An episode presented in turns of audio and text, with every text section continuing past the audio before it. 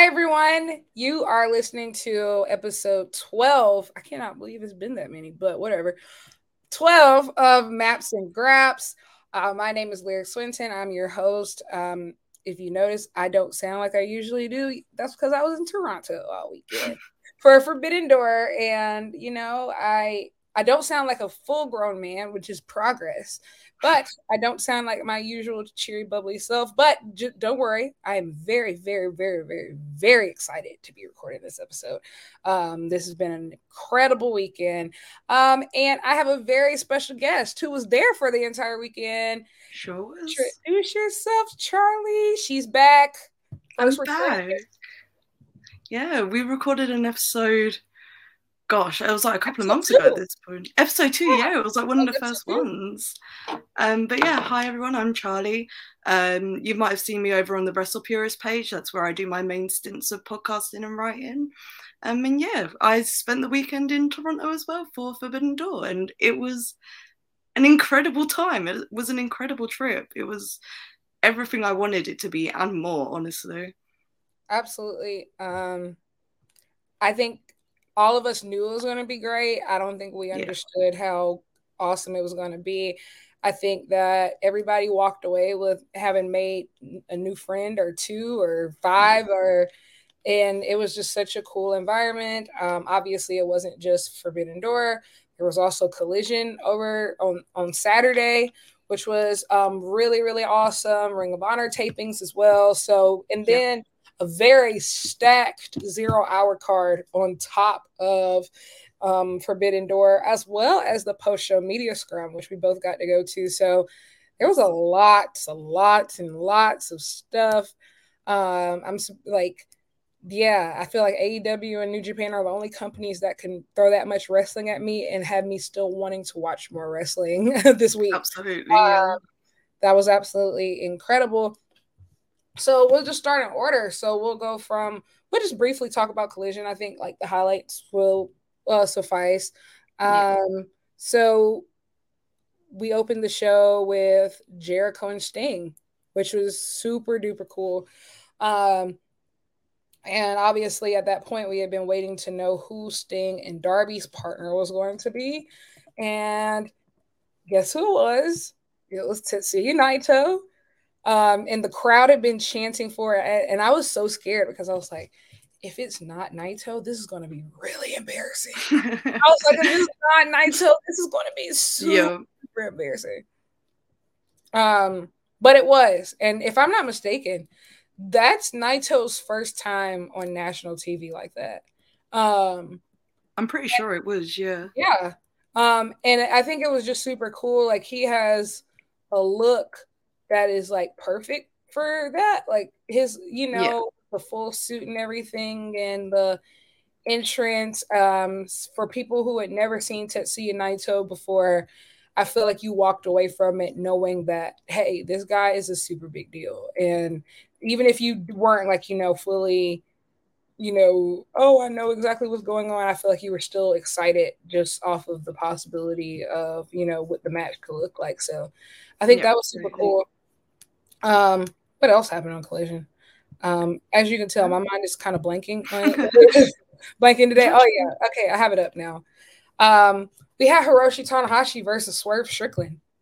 Yes. Um, I actually really like this match. I will say I am. I don't want to call myself a Hiroshi Tanahashi apologist, but I am a Hiroshi Tanahashi defender. Um, and he could have gotten up there and sat on the turnbuckle for all 10 minutes and done absolutely nothing and i probably would have popped like he won the world title. I yeah this is where i just completely yeah. i don't care about the discourse guys. I got to meet him earlier that night too. And so i don't care. Even though i do think it was a great i think it was a great match. Um yeah. um i think it was one of his best singles matches um, that I've seen of him this year, and you know maybe you know attribute a lot of that to Swerve and just how good he is right now. Um, and I think uh, obviously he did miss the high fly at the end, but Swerve covered for that pretty nicely. Um, yeah. Any thoughts on Tanahashi versus Swerve? Yeah, um, I wasn't like when this match was announced, I was super excited for it because like getting to see Tanahashi wrestle live is always a treat. And Swerve Strickland is like one of my favorite heels in the company, right? He's just one of my favorites, point blank, period. I love Swerve. I think he's incredible. So like I was really excited to see what they did in the ring together. And I thought they had awesome chemistry. Like they just they like really pulled off a great match. And it was just a lot of fun to watch. And honestly, props to Swerve, like that cover at the end that you mentioned. And he was just able to work in a way that meant that Tanahashi could just like play the hits, so to say, and work with the crowd and just put on a great match. It was a lot of fun.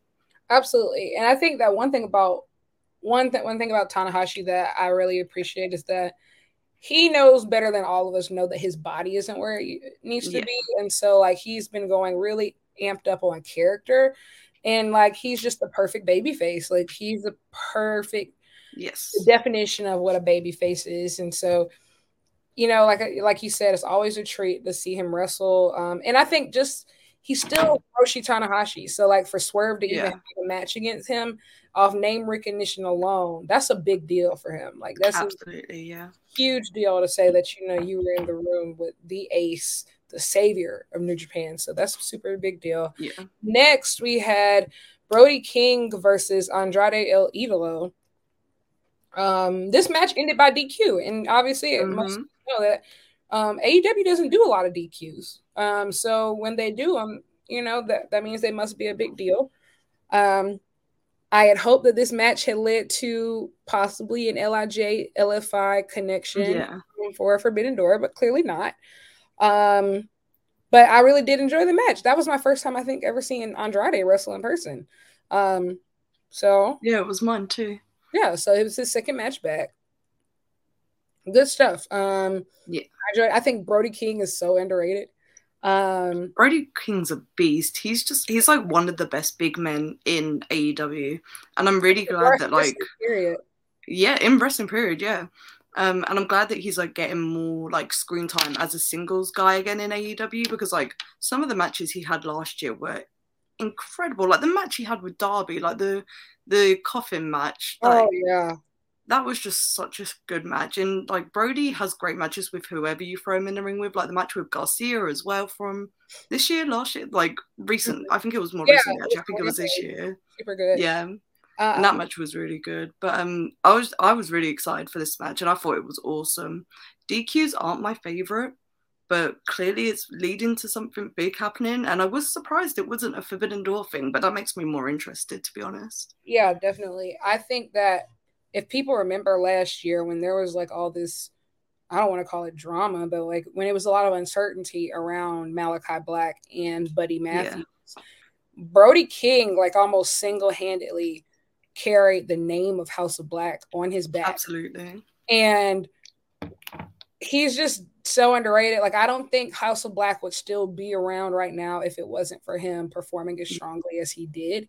Um, when you know both of those guys were out, and the him and Julia Hart, they've been absolutely incredible for House of yes. Black. And so super excited. I hope to see more with them. I will hope to see more for House of Black going forward. Um, because obviously they still are trios champions. Obviously, acclaimed wants those belts sometime soon. Um, mm-hmm but yeah, great match. Um, I also think uh, Naito actually recently tweeted that he wants to team with um, yeah these guys soon. So I think that that's going to be super cool. Right now, he's at CMLL Fantastica Mania. Um, so maybe that's why they didn't do anything because this is also a CMLL. Potentially, yeah, yeah. But great stuff.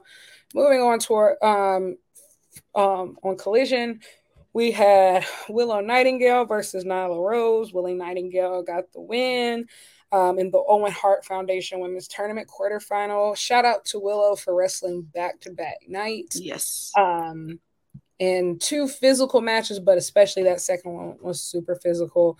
Um, I just want to see what this is going, where this is going. I think that mm-hmm. obviously we have a lot of great individual competitors in the women's division, but right now, like we're lacking this story of like where are they going? Like we have great champions, great performers, great characters, super over. I think right now we just need direction for them. So yeah. I enjoyed the match, but like you said, I'm just interested to see where this is going. Um, like because if she's now progressed in the Owen Hart tournament, and she was on the bracket side with Athena, right? Yeah. So so that's it, round two. I'm very very excited for that match. That's going to be awesome. And I will just say, Nyla was great in this match too. I think she's really underrated, especially like where she's come from. Like since she like she joined AEW, I think she's improved a lot. And Absolutely. I hope like again, this is just another chance for her to get more TV time and be utilized as a character because I think there's like a lot of untapped potential there, especially as a babyface. Because like Nyla's so funny online. And if she gets to put some of that on TV, she could be something special, I think we saw a little bit of it with the Jade Cargill feud, but like yeah. Nyla is hilarious. And um, I agree. I think she's progressed a lot. Um, we've gotten to see her on TV twice this this this month, um, mm-hmm. which is great versus Kris Statlander and versus um, Willow Nightingale. Um, so I think there's a lot of untapped potential there. I think that there's maybe you know her and Marina Shafir will eventually be able to feud together. I know Mox has been working with Marina a lot and is really high mm-hmm. up on her. Um, he wants to see the blood sport part of her come out, so maybe that could be a yeah. feud. Um, yeah, I think yeah. So I think that you know there's a lot of, of potential there. I know that Nyla's going on a tour in Japan very soon to yes. TJPW, so I think that that's going to be um, great as well. But yeah, these women are very talented. I think that I know a lot of us wanted a women's blood and guts. I don't know if that's mm-hmm. going to happen. And if it's going to happen, I'm very interested to see who's going to be in it. Um, I'm yeah. very interested to, see who's going to be in it, especially with the Jamie Hayter injury. But um, super excited for Willow versus Athena. I I tweeted this earlier this week, but I think that that match should main event. Um, Absolutely. just strictly because to this day, Willow versus Athena and Ring of Honor is the best match of the Ring of Honor Honor Club reboot. Tony Khan yeah. said that himself. like that he said that out of his own mind. Like, regardless of gender, they've had the best match. And also like Athena's just been absolutely insane. Um yes. And Willow's been on a great run. Um, just got challenged by Julia. Mm-hmm and we don't even know like the full implications of this match. Is this just going to be a one-off in Japan, or is, does that mean that we're going to get visitors? Or yeah, which is it's huge. Um, so yeah, very excited for the women's division, hoping that some really great things happen. Yes. Um, moving on, we had a squash match from Hobbs. I don't really have much to say on that. Um, no, me All I, I have just to hope that Hobbs, like this is the start of like Hobbs is like I would I don't want to say real push because of like the stuff he was doing with the TNT title was good. Like I like the matches a lot. Yeah. But I hope that this is like a more like a long term push Absolutely. and like he reaches new levels with it. I want him I honestly want Hobbs to win the Owen Hart tournament. That's a really good person to win. I think this could be a really incredible moment for him if they give him that momentum and push. And even if he doesn't win, just have a really good run out of it. So that's what I'm hoping for. Hobbs versus Samoa Joe could have been could be a great oh, wow, yeah, that could be a great fight. I mean, like I will say, I think that if he beats Punk, Joe, or Roddy, I think that that would be a great final for him. You know, like yeah. I think that, that either any of those matches could be great. I was very impressed with Hobbs as well. His TNT title reign, his matches versus Rey Fenix and Penta um, yes. were great, and I think that that's that's what we need. I my only thing on the jobber stuff is like I don't want him just wrestling jobbers because I feel like that's how Wardlow lost a lot of his momentum of just yeah. wrestle. Of, I mean, same thing with Jade Cargill of just yeah. We, talk about this of just like AEW building big stars of just big men and women. Like they can't just be facing jobbers, you know, every week. They need to face, you know, actual opponents and yeah. You know, like have these like you know actual thoughtful matches. So I, I yeah, that's what I want for uh, Hobbs. Like I don't want to yeah. see. This is the last time I want to see a squash match from him in a match. Yeah. Yeah. Like with their powerhouses in AEW, like some of their builds has been very rinse and repeat of just, oh, we're just gonna throw a bunch of like jobbers and like low level talent at you to like absolutely destroy. And that's cool and all but i want to see something different and something more dynamic with it. And i feel mm-hmm. like hobbs is a guy that can like really utilize that and really use it in his favor so i'm excited to see where it goes. Yeah. So that's exciting. Lastly we had bullet club gold and the guns versus CM punk ftr and ricky starks. Um good match I will say I don't know what's up with all these long ass matches to main mm-hmm. event collision. Like cliffhanger, guys. Like I, I, think I said that with the first episode. Like, you know, wow me. Can we get like a cliffhanger or something? Yes, we did get yeah. joining Bullet Club, which was really Club Gold, which was really cool. But it's just like these 20, 23 minute tag matches of just, you know, I think we're still lacking directional okay, so what's next for any of these guys? Like, what are FTR doing with the tag titles right now? Where where yeah. is CM Punk going from here? You know, what is what does Bullet Club Gold want? Like, yeah. what do they want? What you know, what's next for Ricky Starks? Obviously, the six man, eight man tags have been great, like great matches, yeah. but it's kind of been feeling like, where are they going? Yeah, great match though. I agree. Like the match itself was like really good, and like just the atmosphere in the building, like it was like you could tell like all throughout the show that people were just waiting for the moment that Punk's music hit so they could boo him because like Toronto was a very it was very much a divisive crowd. Like there was a lot a lot of people there, like both nights that were just booing the hell out of Punk, and it just made for an electric atmosphere. Like whether you like the guy or not, like he was drawing heat and it like really added to the match itself. Because like even after like the first like five minutes, even though they were hating on Punk still so much, it added more to it because they were cheering so hard for the other team, which is crazy because Punk's not meant to be the heel. Like right now, he's not in this match. So, but it was just crazy. And I honestly think this has been like the Guns' best performance in a while. Absolutely. Like, like in AEW at the moment. Like they really added a lot to this match. Like they had great chemistry every time with like everyone they were in the ring with. And like we saw like the FTR matches, they weren't the best. Mm-mm. But like during like during this, they really fit the vibe of Bullet Club Gold.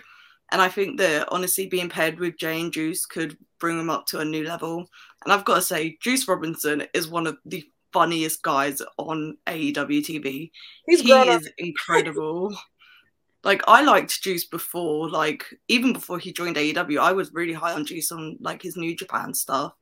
But like this run, like since Jay signed and they paired him back together, has been top notch stuff. He is such a character. I've liked I liked him as a wrestler. The mm-hmm. character part, I don't think I really clicked for me until yeah. AEW and also him and Jay getting back together. I think they play off each other yeah. like, amazingly well. And I will say, like when Jay like left New Japan and and like I think people are like, oh, I'm gonna miss that relationship, and like to see it yeah. play out on national TV like that, it's just so cool.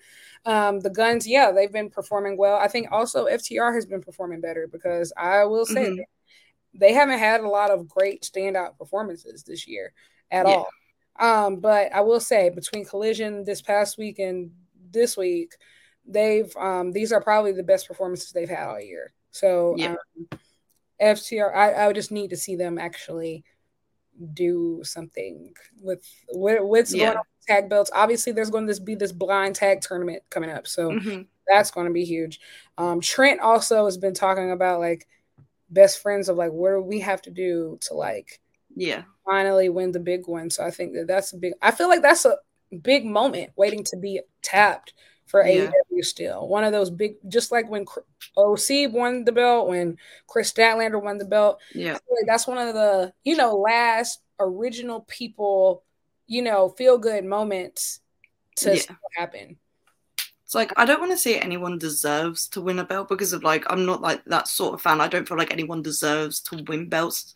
Like that you've got to earn the opportunities in that. But like it would be such like a feel good moment for the crowd because every like loads of people love the best friends. They get such big reactions, and like you said, they are a like they're like a AEW originals. So like I wouldn't say it's like a reward for them, but like it would be such a feel good moment. I kind of feel like Tony's dropped the ball a little bit by like not like capitalizing on that yet, but I hope we get to see it like within the next year or so. Absolutely. I mean, just look at how over they still are. It doesn't yeah. matter if they're wrestling like you know a dark match. It doesn't matter if they're wrestling at the top of the card, and then they lose all the time. But mm-hmm. they are mm-hmm. still so over, you know, yeah. with the crowd, and everybody loves them. Everybody's invested in Truck, Chuck, and Trent, and Sue, and yeah. all the friends that they bring along, whether they're with Rocky or Bandito or Chaos. You know, like they're still so loved. Um, and so yeah, I went to see them get that moment. But back to Collision, it was cool to see that even if they if the crowd hated everybody else, they still loved Ricky Starks. Like mm-hmm. they booed everybody else, yeah. but they love Ricky Starks, and so that was really cool to see. Um, I'm interested to see what's next for him. He's in the Owen Hart tournament too, right? Yeah, he is. Yeah. So I think Starks versus Hobbs and also could be a really big match. Yeah. But I, I don't think either of them could afford to lose to each other. Mm. Um, so that's it'll be interesting to see what happens with that. Yeah. So I think they're what currently one and one or one zero one. Um, um, I think like on the books it's technically one zero, but they are one and one because they had the lights out match at. Grand Slam. Exactly. Um, so yeah. Just one more thing about that match, like the moment where like the dueling chants for like CM Punk and Switchblade, those were sustained for so long like I don't know how well it transferred onto TV because if I haven't watched any of it back, but they were going for a solid like two minutes of just like let's go Switchblade CM Punk, and that was really cool because I've been a Jay White fan for ages, and him getting so over with the crowds and not even just because it was CM Punk who was against and everyone wanted to boo Punk, like they were popping for Switchblade like last week when he was in the match with like other people and this week when he was in the match with other people and like when he's had matches with Ricky like everyone really likes Jay White and it he fits so naturally on TV like That's... I'm just so excited to see like what Tony does with him and I think Bullet Club Gold now that they've established like two new members we need a live promo and a mission statement.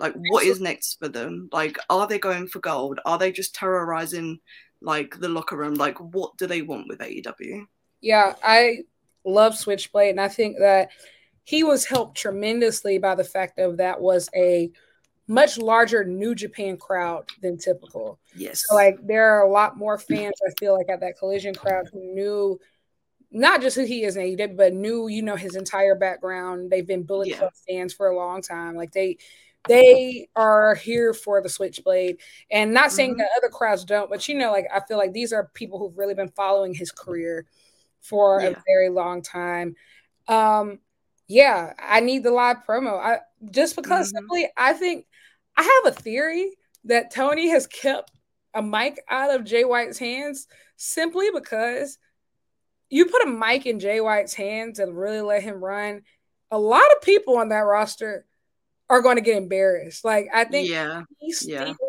he steals the spotlight. He he can steal the spotlight so effortlessly.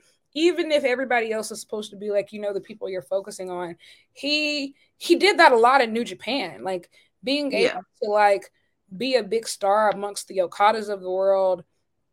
He did a lot of that on the mic. Like his backstage comments were must see TV. Like they were yep. must see. That's how I honestly got into Jay White because I would see all his backstage stuff. I'm like this guy is great, and then I saw the wrestling later. But like, mm-hmm. you know, his backstage comments are, were stuff of legend, like the Today show. Like so, yeah. You put that on AEW TV, like I guarantee you, like we're going to have different conversations about who are the best talkers in the company. Yeah. So since Jay White signed, one of my like the things I'm most anticipating is when he finally comes face to face with Hangman again.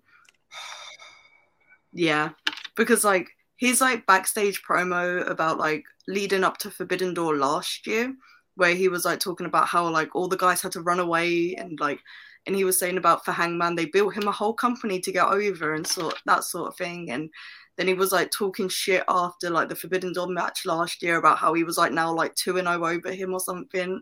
So the minute you put them two in a face to face, that is going to be like not a, I guess not like a turning point, but it's going to be like a moment in AEW. I think that's And what I, I don't know if people realize that just yet, but it's going to be a moment. I think that's where he moves more center, you know, as far as center focus on AEW. Like right now, I feel like he's on like these fringe programs. hmm Like, like that Hangman feud is probably going to be the the real test. Yes. Um, maybe we get Hangman versus Jay White at All In. Who knows? Like, I mean, I would love that because you I got mean, Jay White isn't British, but he's super Mhm. over with UK fans. I feel like yeah, specifically for Australian uh, Australian wrestlers, a lot of them, like you know, are very well known on the UK Indies, just because like the wrestling scene in Australia isn't as big, you know, Yeah. as I guess people would want it to be. So I think that would be a great match. Honestly, I would love to see it, Mhm. especially if you're going to run Adam Cole versus MJF. Um, Yeah. Because Adam Cole is another person who's going to have a great feud eventually with Jay White, hopefully. Yeah. Um, so yeah, super exciting stuff. Um, skip. Oh, I skipped Rampage, but not too much to talk about. We had Swerve team up with United Empire, um, Jeff Cobb, Kyle Fletcher, Will Ospreay, um, versus K- Chuck, Rocky, Trent, and Yoh. That was a, a pretty cool match. Um, seeing Swerve and Will Ospreay team up was really weird. Um, yeah, not weird in a bad way. It's just like, damn, anything really can happen. hmm um, but the highlight of that night was Jack Perry versus Doki. Um, for people who have never been seen Doki before, they were in for a treat. Like, um, I I don't think you got to see the match, but he completely. We probably really should have seen the Jack Perry heel turn coming like from a mile away. Obviously, people came cheering for Jack. By the end, they were complete 100% Doki supporters. Um, yeah, like he got the entire crowd on his side. He said he wants to come back to AEW sometime soon. Super exciting stuff. But like, um, I became a Doki believer in Best of the Super Juniors, and hmm this man is awesome. Like he's just incredible. Yeah. Comes out at the end. Um, but we can get into zero hour now. So hmm we had a dark match, Tom Lawlor versus Sir Pitts and Co. because Adam Cole came down with a fever, so wasn't able to compete. So we didn't get Adam Cole Bay Bay versus Filthy Tom Lawlor, which was super sad. But um, Yeah. You know, dark match was cool. It was not really long. Um, the dark card started with the Mogul Embassy versus Chaos. Um, and instead, and their fourth member with Chuck, Rocky, and Trent was El Desperado. Um, it's always great seeing Despy. Like, Oh my gosh, I was was so happy. yeah, like um, I was gonna say no, that's my it's my second time seeing him wrestle in person. hmm Um, but it was so good. He also wrestled a match for um Ring of Honor tapings the night Yes. before. But honestly, that's what I took away from that match. Um, obviously Mogul Embassy won, but I just love seeing El Desperado. Um, Yeah. that was super cool. So when Despi came out on Ring of Honor, like I popped so huge because of I, f- I think that was like the first big surprise of the night, like for Yeah. the collision tapings. Obviously, like the uh, Ring of Honor tapings after as well had a few surprises. But like El Desperado's music hit, and I just turned to my brother and I was just like, "Oh my god, Despi's here!" It's so funny because like I was desperate to see him on the card. Like he was like one of the only people I was sad that hadn't made it. at that point I was still kind of like t- really tired, and Mhm. I was like on my phone, just like scrolling and just like you know just. And then I heard that music, and I literally popped out of my chair like straight, and like I started screaming. So that was where my voice started to go to shit. Like Yeah. that was the moment where my voice started going to shit because I lost it. Um, hmm he's one of those people. Him, Shingo, and Hiromu Takahashi were like the people I was really sad. Like I was like, oh my gosh, I'm not going to get to see them, and it Yeah. really broke my heart. And so he was the first one, and then obviously we get and like Yeah. we thought it was just Bushi, Yeah. and then like when I saw like Hiromu and then Shingo, that was Yeah. so yeah. Um, always great seeing Despy. We was we were a little bit spoiled with the Ring of Honor tapings, like the oh ones Oh after gosh. as well. Like because of like United Empire had their match, and like I popped huge for that because of, I'm a big UE girly. I was so into that. And then after I turned to my friends, I was just like, wait, if United Empire just had a match, does that mean that El Phantasmo's here? And then the next match was the El Phantasmo match, and I was like, oh my god, help me. I, yeah, my videos from his entrance are so funny because like the E comes up on the screen and you can hear me gasp so loudly. I was so excited. Like El Phantasmo, El Desperado, Shingo, and Hiromu. Those four guys were like ones I was just like, why the hell are they not on the card? And then they were on they were announced for the uh, zero hour and they were on the Ring of Honor tapings. It was this whole weekend was booked for me. Honestly, like, like that's how it I felt at points. Literally got everything I wanted. I got yep. to see every one I wanted. The only thing, and obviously nobody could prevented this. Only person I had wanted to see was Jamie Hayter, and obviously she's injured. Yeah. Um, I feel like the losses this year were mostly on the women's side. Um, mm-hmm. just like there were a lot the gaps this year, like you know the injury stuff. I think it hit the women's side so much harder this year than it hit the yeah. men. And because I do think that that there were definitely, I think there were definitely plans for more for the women for Forbidden Door, yeah. um, and injuries. You know, have on both the New Japan and the AEW side run out. So yeah. that's that was the that's the only thing that I think that I missed out on. Uh, everything else, um, great perfect. Like literally perfect. Obviously, I would have loved some of these people on the main card. Shingo said he was disappointed. I'm like, I need yeah. a Shingo singles match next year. Like, book it, you cowards. Exactly. Shingo Hangman. Oh. Kenny Shingo. Ooh. Kenny and Shingo have never faced each other. Yeah. They've never faced each other because obviously he was a Dragon Gate guy. Yeah. He was a DDT guy. By the time New Japan, like Shingo got to New Japan right when Kenny left. Yeah. And so that's my dream. Like, you know, Shingo and Ospreay. I think Shingo is probably Ospreay's tied tied for Ospreay's greatest opponent. Mm-hmm. It's Kenny, Kenny. Like, because I feel like they're tied now. And I think that they would have a I think Kenny and Shingo would be an absolutely instant classic. Yeah. Meltzer would give God, it nine yeah. stars. Um, I just I want to see Shingo wrestle so many of the AEW guys. Like yeah, like one of the big ones that I want. Like I remember tweeting um because someone did a tweet of oh what's your dream match for Shingo at Forbidden Door, and I was like, well if Eddie Kingston's injured, give me Bruce or Hangman, and then obviously Shingo and Eddie got put in the same bracket for the G1. Night and one. I lost night my mind. One. They are night I can't one. wait. I'm so so excited. That night is going to be so. You have basically how it's going to happen. July fifteenth, you have Kenny faces Vikingo for yeah. AAA Triple Mania. You have over a Slammiversary. Trinity's challenging for the Knockout World Women's World Championship. Um, and then you have over on the Noah AJPW side, you have Katsuhiko um, Nakajima versus Kento Miyahara. Then mm-hmm. right directly right afterwards is basically night one of the G1. And we're kicking off with Shingo versus Eddie. Lots of great stuff happening across a lot of different promotions yes.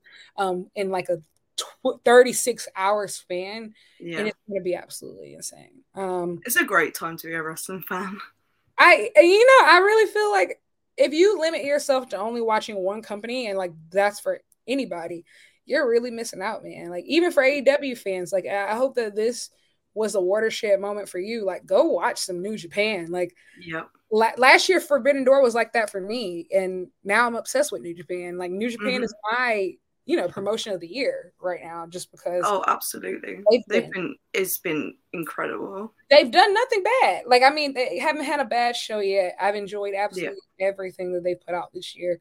Um, very proud of what they've they've done with that roster. Um, but yeah, I think it's just super cool.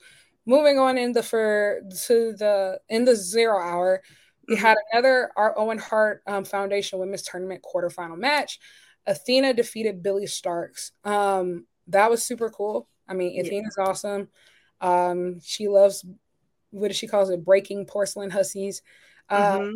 I couldn't get, and I think I told you this because we were sitting next to each other. I was like, imagine being 18 years old on the Forbidden Door card. That's crazy. She was, uh, Billie Starkz was the youngest woman, not even the youngest woman, this the youngest talent on that entire card, like top to bottom, zero hour to the main event. And I'm so happy for her. She's been incredible this year. She's had a hell of a run. And she's just like, what, graduated high school? Absolutely. I think she has worked nine times, I believe, the most rigorous schedule out of just about any re- indie wrestler in the world. Mm-hmm. The schedule that she's been working, um, her and Nick Wayne, um, yeah, which is very interesting because you know the rumors are that Billie Starkz has already signed. Obviously, we know Nick Wayne has already signed. Yeah, they Nick Wayne debuts in like three weeks. yep. And so I'm assuming that right around the same time, Billie's going to be probably on TV more frequently. Like it's going to be a we're getting a new wave of young blood infused in yes. AEW soon. So that's going to be super fun. Obviously, if I've said this once, I'll say it again. Athena right now is the best women's wrestler in the world. Um, yep. Always great to see her perform and her versus Willow. That second match needs to main event whenever it happens. Yes. Um, next, we had El Phantasmo versus Stu Grayson. This match was seven minutes, but I loved it. Like I loved mm-hmm. it. Um, two of Canada's finest. Um, I think a lot of people who haven't been watching Ring of Honor TV, this was their first time realizing that Stu Grayson actually is no longer a part of the Dark yes. Order and has joined the Righteous. Um, but these guys are great. I would love to see them run it back and like have a longer match. I hope that um absolutely if Tony could like you know you know get ELP for like Ring of Honor tapings and let these guys really like have a longer match, I would yeah love that. Like they had fantastic chemistry. Yeah, it was it was a really fun like seven minute match. Like I was so into it anyways because like I'm a big ELP fan. I think Stu Grayson's great. So like I was just excited for this anyways and then they just had a really good match and like the time they were given and like the crowd was super into it as well like they were popping for all the right moments and i, I will just say the crowd was incredible all night we'll talk about that a little bit later yeah. but this was just such a fun time and i hope like i love watching el phantasmo in new japan and like i'll watch him like in any company he wrestles in but i hope like he can do more stuff with ring of honor as well and even on like aew tv I'd love to see him like get like a Rampage or Dynamite match. I think it'd be awesome. I think he deserves that platform to be exposed to a wider audience, just Absolutely. to see like the work he does. And I hope he has a great G1. Absolutely. Um, I'm very excited to see what his G1 looks like. He had mm-hmm. a really pretty good. Um, I liked his um, New Japan Cup matches this year. So yes. Really excited to see how his G1 goes. Um, we don't have too he much. He had a great feud with Shingo last year. Like, if you're just getting into these guys, watch the Shingo El Phantasmo feud because that was like some of the best stuff last year. Well, it I've was incredible. I've been actually going back and watching through because I found that feud by accident. Mm-hmm. I was on YouTube, and you know how sometimes like New Japan will post like full pay per views on YouTube randomly. Yeah, you have them up for like three days and then take them off. Yeah. So they posted Rumble on 44th Street, and mm-hmm. I was just watching through, and for some reason I end up on the El Phantasmo Shingo Takagi street fight. I'm like, hold on, this match is fucking awesome. mm-hmm. this is awesome, and yeah, you gotta like. I, yeah get into it. They have some really great, like just straight wrestling matches too. But the and then make sure you go on YouTube, look up the backstage comments, and then yes, like the t-shirt battles. ELP is my daddy, Shingo is my daddy. The Who's Your Daddy matches. A lot's been happening with those two. Yeah. Um, and it's now like, like they're like friends. Yeah, it's like Shingo's so incredible in ring, and like ELP is a great wrestler too. But like where Shingo does like less of the character work, ELP does so much character work, and like it really balanced out the feud as a whole, and it just made for like such like an incredible time watching, and it there was so many funny moments and just like really great matches that came out of it. So, hundred percent recommend that feud if you haven't seen it. Definitely, I think that ELP elevated Shingo a lot of ways in a character perspective. Like obviously yes. Shingo's like the better wrestler, duh. Mm-hmm. But in a character perspective and a charisma perspective of just like showing most of his more of his personality to the crowd. Yeah. And like, you know, I think that ELP definitely helped Shingo with that. And so super cool stuff if you haven't already seen it. Mm-hmm. Um, moving into the last match, which was uh, Los Ingobernables del de Japón versus, um, which is Bushi, Hiromu Takahashi, and Shingo Takagi versus United Empire, Jeff Cobb, Kyle Fletcher, and TJP. Um, this was good. This was a seven minute sprint, obviously, to get both of the teams on the card. Um, next year, I want to see them in like the 505 situation. Like, yes, give me. BCC versus United Empire. Like, BCC versus United Empire. Like, you know, BCC yeah. Was already like that was a peak for me. Mm-hmm. Um. Oh yeah. but give me like BCC versus United Empire next year, just because like they're. Or I'm be honest. Now this is one. Actually, you know, I lied. There's one thing, other thing that was missing. Where the fuck was David Finlay? Hmm. Where was David Finlay? Like everybody, like no Dan Moloney, no Clark Connors, no Gedo on screen. Yeah, like, there was a lack of Bullet Club on this year's Forbidden Door, which was really interesting. Bullet Club's 10th anniversary year. Yeah. So which I don't know whether that means that something big's coming elsewhere or whether they're really just buying into this um Jay White can't wrestle for New Japan anymore because he lost the match to Eddie Kingston back in what? Oh my gosh, February now. So whether they're like really holding on to this kayfabe uh, stipulation that was put into place, whether that was because Jay White was meant to go to WWE or whatever, don't know, not my business. But yeah, there was a very distinct lack of uh, any Bullet Club activity on Forbidden Door, which is like a damn shame because like now that Clark Connors is Bullet Club as well, he had a great showing on Forbidden Door last year. Like and yes, maybe he wasn't meant to be on the card, but still, like, you, I, I feel like there could have been a place for like one of like the new tag teams, like in Bullet Club, to like even just like do a Ring of Honor match, Absolutely. like do yeah, some something with the Ring of Honor tapings. I feel like there was like a gap for them, but we'll we'll see what happens in the next few months. I'm sure that David Finlay's cooking something with this kind of all star, um, like young boy um, Bullet Club that he's formed. Absolutely, yeah. I noticed a lack of LA Dojo participants. There are a lack yep. of lack of junior heavyweights. I think, especially coming off of the you know best of the Super Juniors, I would have loved to yeah. see a big four way, you know, junior heavyweight showcase. Like you know, throw Hiromu in there, throw Darby in there. Like you know, mm-hmm. um, just throw all these guys in there, Lio Rush in there. Like you know, just a whole bunch of these guys um, and you know what? I will say, I think that maybe what's happening with AEW and New Japan is like, I don't think maybe they didn't expect for Forbidden Door to be like such a recurring thing, and so like mm-hmm. they're trying to like save stuff for later, which I mean, well, yeah. understandable, but like you know, coming off of that rock star best of the Super Juniors, like where was Master Wato? Um, mm-hmm. would have loved to see that. So uh, yeah, there was a Bullet Club shaped hole um, yes. Obviously, Absolutely. everything else was so good to the point where anything that wasn't there, it wasn't missed too badly. But mm-hmm. looking back now, in like hindsight, I'm like, where the hell is David Finlay? Um, yeah. So yeah, it was cool to have Lij versus um United Empire. Want to see all these guys on the main show Love next year. Yeah. Um, they're awesome. just again, like Shingo in this match again was just awesome. Like his back and forth with Carl Fletcher, especially, like that was like one of the highlights of the match. Like the they were just throwing forearms and going at it. It was like it was just an awesome match to watch. Kyle Fletcher che- t- tweeted after the match he wants Shingo in a singles yep. match. So especially with Kyle, especially with Kyle Fletcher now being a you know a an AEW contracted talent, I'm interested to see where that happens. You know, mm-hmm possibly on a New Japan Strong show in America, possibly yeah. going to the New Japan Strong show over in, you know, on Korakuen Hall July 4th and 5th. Um, there's a lot of options there. And I think also, mm-hmm.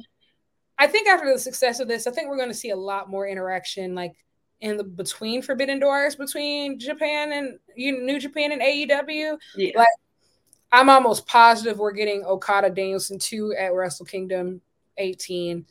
Um, mm-hmm.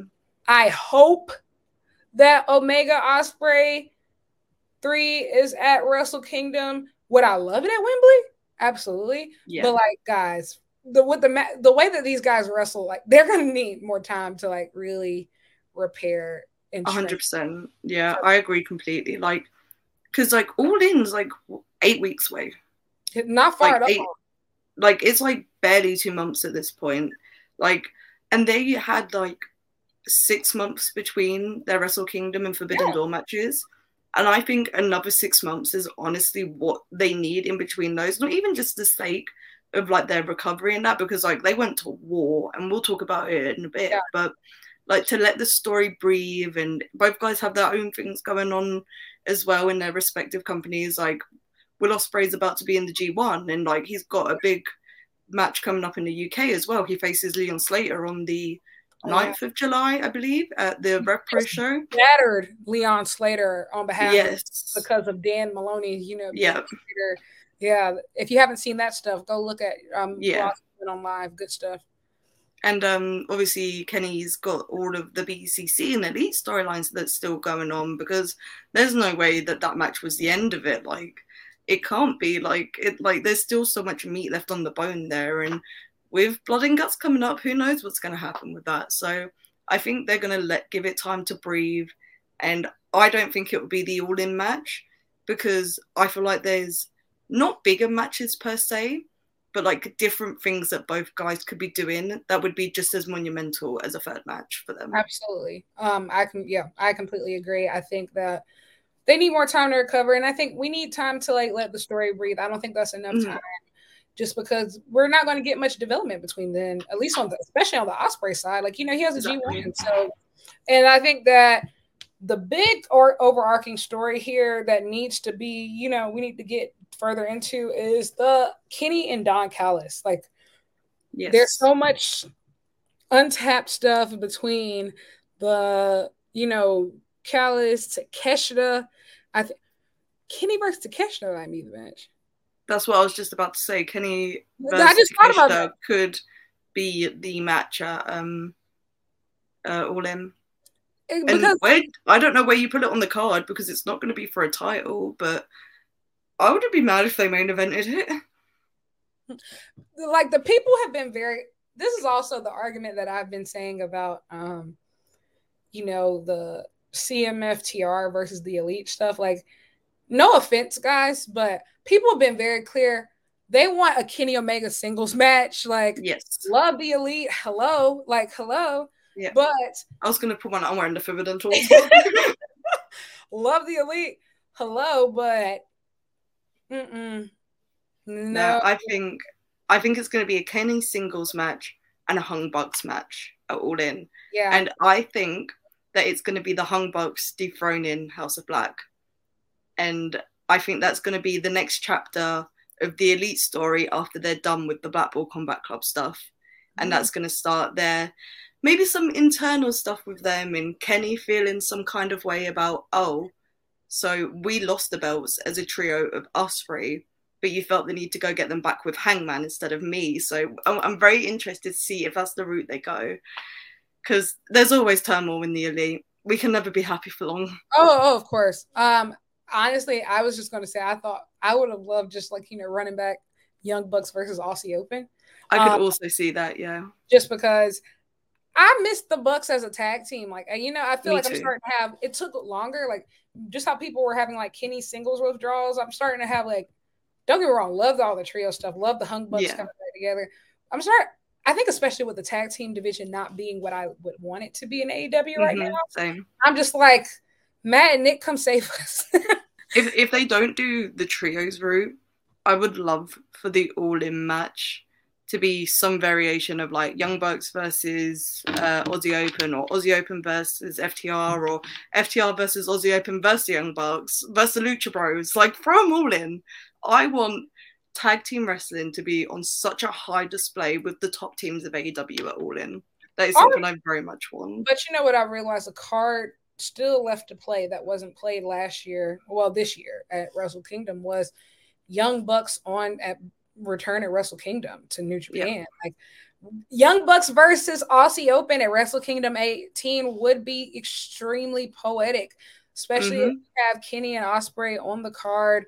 Um, United Empire versus the Elite, like you know, yeah, the former the faction that really brought New Japan to the world versus the faction that's really keeping them in front of the world right now. Like so, I wouldn't mind if there's a lot. There's yeah. a lot that can be done. There's so many different ways they can go. When I'm like convinced that the elite are like, if they haven't already re-signed, they are re-signing. So there's plenty of time to get into all of this. I feel, but there's just so much you can do, and it's like I'm just so excited to see anything and everything that happens with all of these storylines with these guys because I love faction wars. So like if the elite goes straight from like Blackpool Combat Club to like United Empire, that would be like a solid year of booking that I am just in love with. And I think that there's like so much story there just because, you know, Aussie Open was the guys that came with you know, Ospreay, you know, when they were originally announced the trio title title yeah. was like, you know, they've been there. Obviously, Kenny's only non-Ospreay title defense ha- was against Jeff Cobb um, yeah. for the championship. So, you know, like, hey, there's a lot of there's, there's a lot. So there's much, a lot of legs too. Yeah. There's a lot to do here. So super exciting. Um, All In's gonna be a blast. Um, mm-hmm. honestly, I really think that they should probably move they should probably make Forbidden Door like a two night show. Honestly, maybe uh, that's probably never going to happen now with like Collision, but maybe mm-hmm. you do a Forbidden Door collision, like you know, a Forbidden Door collision with a lot of like you know the lower card New Japan guys, lower yeah. card, you know, just so we can get some dream matches that are probably never going to make a you know a pay per view card. Yeah. And I think they'll probably move in that direction next year. I know like Collision was super new, just super new this year. Yeah. So that makes sense. Getting into the main card, we started off with MJF versus Tanahashi. Um, this was really cool. Um, I think just because MJF has been talking so much shit about New Japan, he always does. He came out in a robe that said New Japan is an indie, um, mm-hmm. facing the face, the ace, the savior of New Japan Pro Wrestling, Hiroshi Tanahashi. Um, yeah, this match was um, pretty good. Nowhere near like match of the night. Um, you know, I just yeah. It, I will say it is one of the lowest rated matches on Cage Match from the show. Mm-hmm. Um, but I feel like people are on Cage Match now. It's not, yeah, whatever. Yeah, um, yeah. But yeah, I think it was it was good. Um, I honestly was more frustrated with Max than I was with Tanahashi. Mm-hmm. Um, I think Tanahashi's body held up pretty good for this one. He pulled out two high flies. Um, yeah. Obviously, he slowed down some. We know this, but he performed well. Had the crowd into it. Like the crowd was really, really, really hot. Um, I think I was just like, oh, like Max, this is a different type of opponent. Can we get something different? Like, you know, except for like the usual stuff, dynamite, diamond, diamond ring, you know. Yeah. But yeah, it was okay. It was good. Yeah, I, I get your point. Like, it was very formu- formulaic to how Max wrestles, and like my favorite part of the match was honestly like MJF like trying to leave, and Tanahashi getting the crowd to start a coward chant. like Tanahashi, like this weekend, played into like the US crowds incredibly. Like he fed off of them so much, and that's just like another feather in his cap of like being one of the greatest ever. Like he was just incredible this entire weekend in terms of like his character work, especially. Absolutely. But honestly, I have to give Max some props here, and anyone that knows me knows that this isn't something that I enjoy doing. but um, like he wrestled in a way that meant that Tanahashi could be a star. Yes. That everyone knows that he is, and he worked. He wrestled such a smart match, and like he slowed.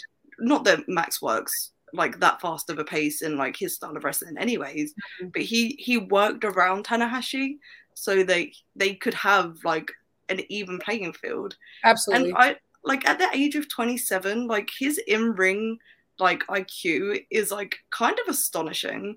Like extremely really come into himself. Yeah. Extremely high. I mean I I think I noticed that especially with the Adam in Cole the match. Adam Cole match. Yeah. Just because he I, I will say I give him credit.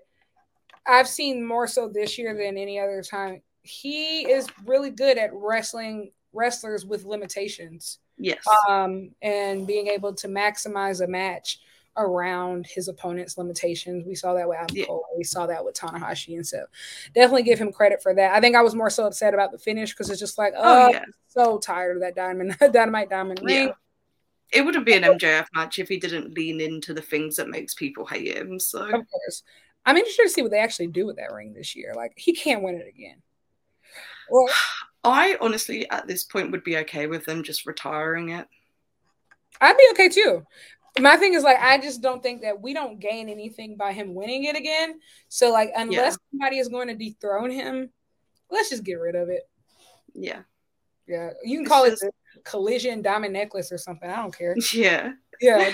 but it's like with with this match, like MJF really was like kind of the perfect person to tell this story with Tanahashi because it was like the guy that dislikes New Japan so much and disrespects it against the ace of the company. So like basically New Japan in a human yes. body. Yes, exactly. So I don't know. It was a it was a good matchup, and I thought the match was cool. And yeah, honestly, just props to Max for like this past month, like especially like his in ring work has been top notch. And yeah, I just hope to see more of that from him because I would love to be an MJF fan. I've said it before. If he if like he does character work that I like, then I could really get behind MJF. But like, we'll see what happens in the next. I, I said I don't know like what must have happened, but like Tony has this guy told him he now has to show up to Dynamite Rampage Collision, and he yep. has so damn near every week. Don't know mm-hmm. what happened, but like, hey, it's cool to like have have a champion like this on TV. I feel like I don't. I just don't feel like right now he has a choice simply because yeah. you saw that card and you see what where we're going for all in nobody was really anticipating MJF. Like, you know, just for yeah. the start. And like that roster is so stacked that if you're not wrestling, if you're not doing something different and you're on the same you're on the same roster as a Brian Danielson, a Kenny Omega, an Adam Cole, like you know, all mm-hmm. of these diff- these John Moxley, mega these mega stars who are, you know, doing the best not only only are they megastars coming into it, these guys are doing the best work of their careers right yeah. now. And I feel like it's so easy and it, to get outshined. And I mean, like he absolutely has been getting outshined. Mm-hmm. Um, probably since he won the title. And then you have Punk back, and then it's just like he has to show something different if yeah. he wants to be a believable world champion going forward. Um, are a believable star of the company right now just because everybody is just so good. Like everybody yeah. is so good and like the over 35 crowd is going crazy um yeah. right now. So there's that. Up next, we had um what's the what's the second one? Wow, I can't do this. CM Punk versus Satoshi Kojima. 13 minutes of pure insanity from the crowd. Yep. Absolute insanity. You had the boos trying to outweigh the cheers, the cheers trying to outweigh the boos. Like people were literally plotting on how can I like be as obnoxious as possible mm-hmm. Um Kojima came out of last like I was gonna say last night, out of Forbidden Door, like the biggest baby face. Like the crowd reactions he was getting just for like chopping punk and like getting back on top. It was insane. I don't think I've ever heard like a reaction like that for somebody not even actively doing anything.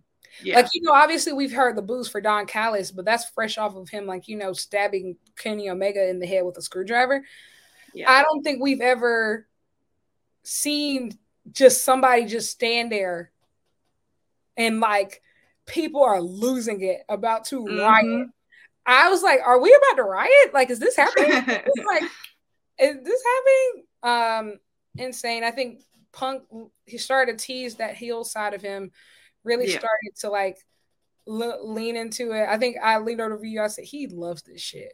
I yeah. said he's eating this up. Like, you know, I think they're teasing it, teen, you know, leaning into that heel work from yeah. him. And, I, and I'm gonna be honest, I I think CM Punk is a better heel. I think, especially right now, just lean into the hate. Um, might as well. Like if we're really gonna make money off of all of this, the the never ending brawl out timeline that we're living, yeah. I would ne- I would love to never hear about again. If mm-hmm. we're really going to commit to it, commit to it. Like be the bad guy, guy, dude. Yeah. Like, good match though. Um, mm-hmm. really great for Kojima. Up next, this was probably my one of my top matches of the card, which isn't saying much because a lot of my matches, my, these matches were my top matches of the card. But the international title four way match, I didn't realize that this match was that short until I'm looking at the time. It was only 11 minutes. But really, only 11 minutes. That's what I'm saying. Wow. Absolutely incredible. Orange Cassidy versus Katsuyori Shibata versus Zack Sabre Jr. versus Daniel Garcia. Everybody shined in this match. Yeah. Um, I mean, big props, even though he took the pin, big props to Daniel Garcia. Um, he did not look out of place in this match at all. When you like considering the other talent in it, like you've got Orange Cassidy, who's on the run of a lifetime right now with this um international belt run. Shibata, who's just the wrestler. Like there's there's like nothing else to say about him really. He's just the wrestler. And then like Zack Sabre Jr., who's like arguably one of the best technical wrestlers in the world. And like and also Garcia, uh, yeah, like and Daniel Garcia did not look out of place in the slightest. Like he held his own in this match and he like meshed well with all of these guys. And I'm so happy for Danny, like the position he's been in recently and like these cool matchups he's getting and like these opportunities. I want to see him win a belt again. I want to see him belted up and doing more, even more on TV and like just really kick off like his neck, like kick him up to the next level because like at 23, he is like, I don't want to, I don't want to say underrated, but I think he's like one of the more underappreciated guys on the roster because of he has been just incredible for like the past 18 months. He's been absolutely incredible.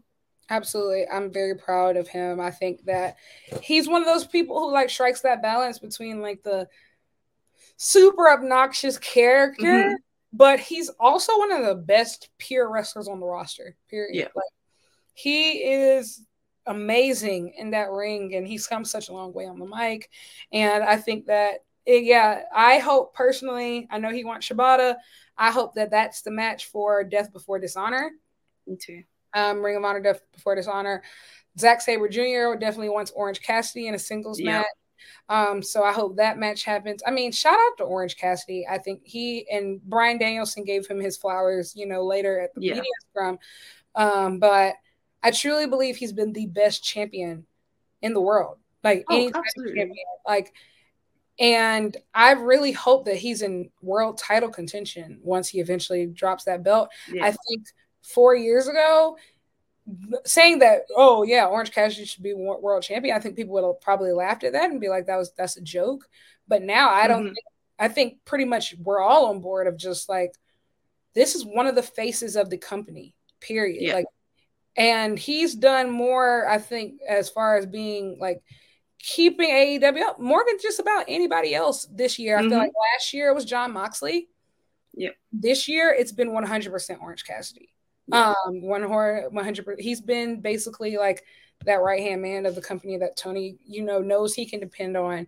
Knows yeah. is always going to have a solid match. You can throw him in a like, and I think that's the thing too. Like people don't realize, even if, outside of just his defenses, he still wrestles almost every week, whether it's yeah. in a tag match, eight minute, whatever. Absolutely incredible. Um, would love to see him face Zack Sabre Jr. Maybe if you know, maybe that is the all-in match if they don't run it could be. versus Sabre Jr. Um, it really could be. So I wouldn't, I wouldn't be against that at all. Um, I would love to see it. Orange Cassidy get a big time match at All In. I feel like he deserves it. Yeah. Like, you want to talk about 100%. people who are real the faces of AEW. He's top five. Like he's up there with the elite and Mox. Um, yeah, as you know those core members. So this match was awesome. I love it. Was really good. I loved it. Um, I wanted it to be longer.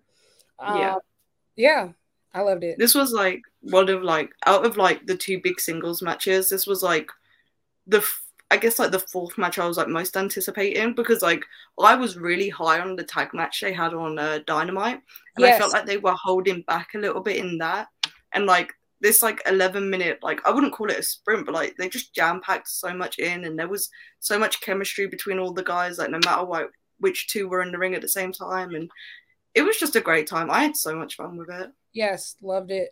Um and i also um uh, this is my last point but i loved seeing how full circle the orange cassidy shibata story has come. Yes. like this time last year you know Shibata saves Orange Cassidy, but nobody expects him to actually ever wrestle again. It was just cool to yeah. see him. Like, you know, it's just one of those moments of just everybody's just happy to see him. It's super cool. But then he pops up on Dynamite. He saves Orange Cassidy. And then he has a rampage match versus Orange Cassidy. Yeah. And then, like, you know, he's popping up on Ring of Honor. And then he becomes a champion. And then, like, you know, it's and yeah. now they finally face off at Forbidden Door and like they have this mutual respect for each other. And it was just really awesome to see that um story come to full circle because what people don't realize, Orange Cassidy has not had a lot of feuds since yeah. PAC.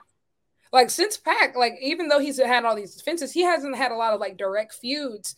Yeah. And so so much of his storytelling is like he just continues to develop his character and become somebody that people want to wrestle. And no matter who you are, the best wrestlers in the world all want to wrestle Orange Cassidy. Yes. Um, so I just think that that was super cool to see their story come full circle. 100%. Moving on, what was the next match? We had Sanada versus Jack Perry. This was a 10 minute sprint. I actually really like this match. I'm gonna be honest, I'm pretty high on Sanada. I think mm-hmm. I've liked his reign. I think it's really hard he's in a very hard position just because it's very clear that New Japan is going in a real direct new direction. And he's yeah. the leader. Like he's the leader. He took the title off of Okada. Obviously, like everything is like being, you know, really redone in New Japan. Yeah. He's basically the leader of a brand new faction. And I think he's doing pretty well. I think he presents himself as a star. And also, I love Sanada's move set. I feel like his move set is so interesting. Like he can do yeah. like all these different cool things, like his signature moves, his finisher. Um, like he has like one of the coolest move sets, and I think like he's in a he's in a position to where he's one of those guys who's been passed up for opportunities a lot, a lot, a lot for a lot of his peers who are of similar age, who just might have you know been the one in the spotlight. Um, much like Jungle Boy, and yeah, I think that I look back now, I was like, oh, this was the perfect opponent for both of them. Um, mm-hmm. I really enjoyed the match. Um, yeah, both of these guys are super talented. Would have loved for them to get like more time. I wish the crowd probably would have been better for this one, but yeah, I liked it. Yeah, I thought it was a cool match. Like I enjoyed it a lot. Like they had like I was like expecting it to be a good match, but they had more chemistry than I was expecting as well. Like Sanada works well with the young boys that he can just like kind of bounce off of. Like we saw it with Tsuji at um Dominion as well. So yeah. I, I, enjoyed this, and uh, obviously the post match angle. He did. I am devastated. I Honestly, devastated. I think I told you. I said, "Well, you called it." I was like, mm-hmm. "You literally said this," but I, um, you know, I will say they did a good job of like cutting suspense because they had cut the camera away. Like I, we thought they were about to start the previews for, um, you know, the next match, and then like they cut the camera back on to them on the ramp. Yeah. And I was like, oh shit, he's about mm-hmm. to. Um, like I was recording the whole time they walked up the ramp because I was just like, it's coming, it's coming. I know it's coming, and I'm going to capture this moment. And then it happened, and I was just like, oh man. I was a little bit surprised they pulled the trigger so quickly, but I'm excited to see what's next for Jack Perry. I think that, you know, it was just so instinctive. So, like, he just snapped so quickly. Yeah. And he did so well. Like I, I think like he just really leans. I'm like, should he have been a heel this entire time? Like mm-hmm. he just leaned into it so quickly. Um, I loved it. It's so funny. Like during his entrance, when Tarzan boy, and we were all like waving our hands. I was yeah. like, I need to bask in this because I said this was probably the this last is probably the last time. Yeah, I'll ever hear this entrance like this. So I said, let me just enjoy it because this is it. Um, yeah and that was just super cool. Um, and I just loved this uh, match just because yeah, like I think that it showed like you know the best about Jack and best about Sanada. I wish it was longer, but love the post match yeah. angle. Um, let's take a break. Um, and cool. then we'll get into the rest of the card next with the good. elite, the elite yes. versus um BCC and friends. So super yes. exciting stuff. Cool. You're listening to the Maps and Graps podcast, and this is a reminder that there is now a merch store available for foryourwear.com for Maps and Graps.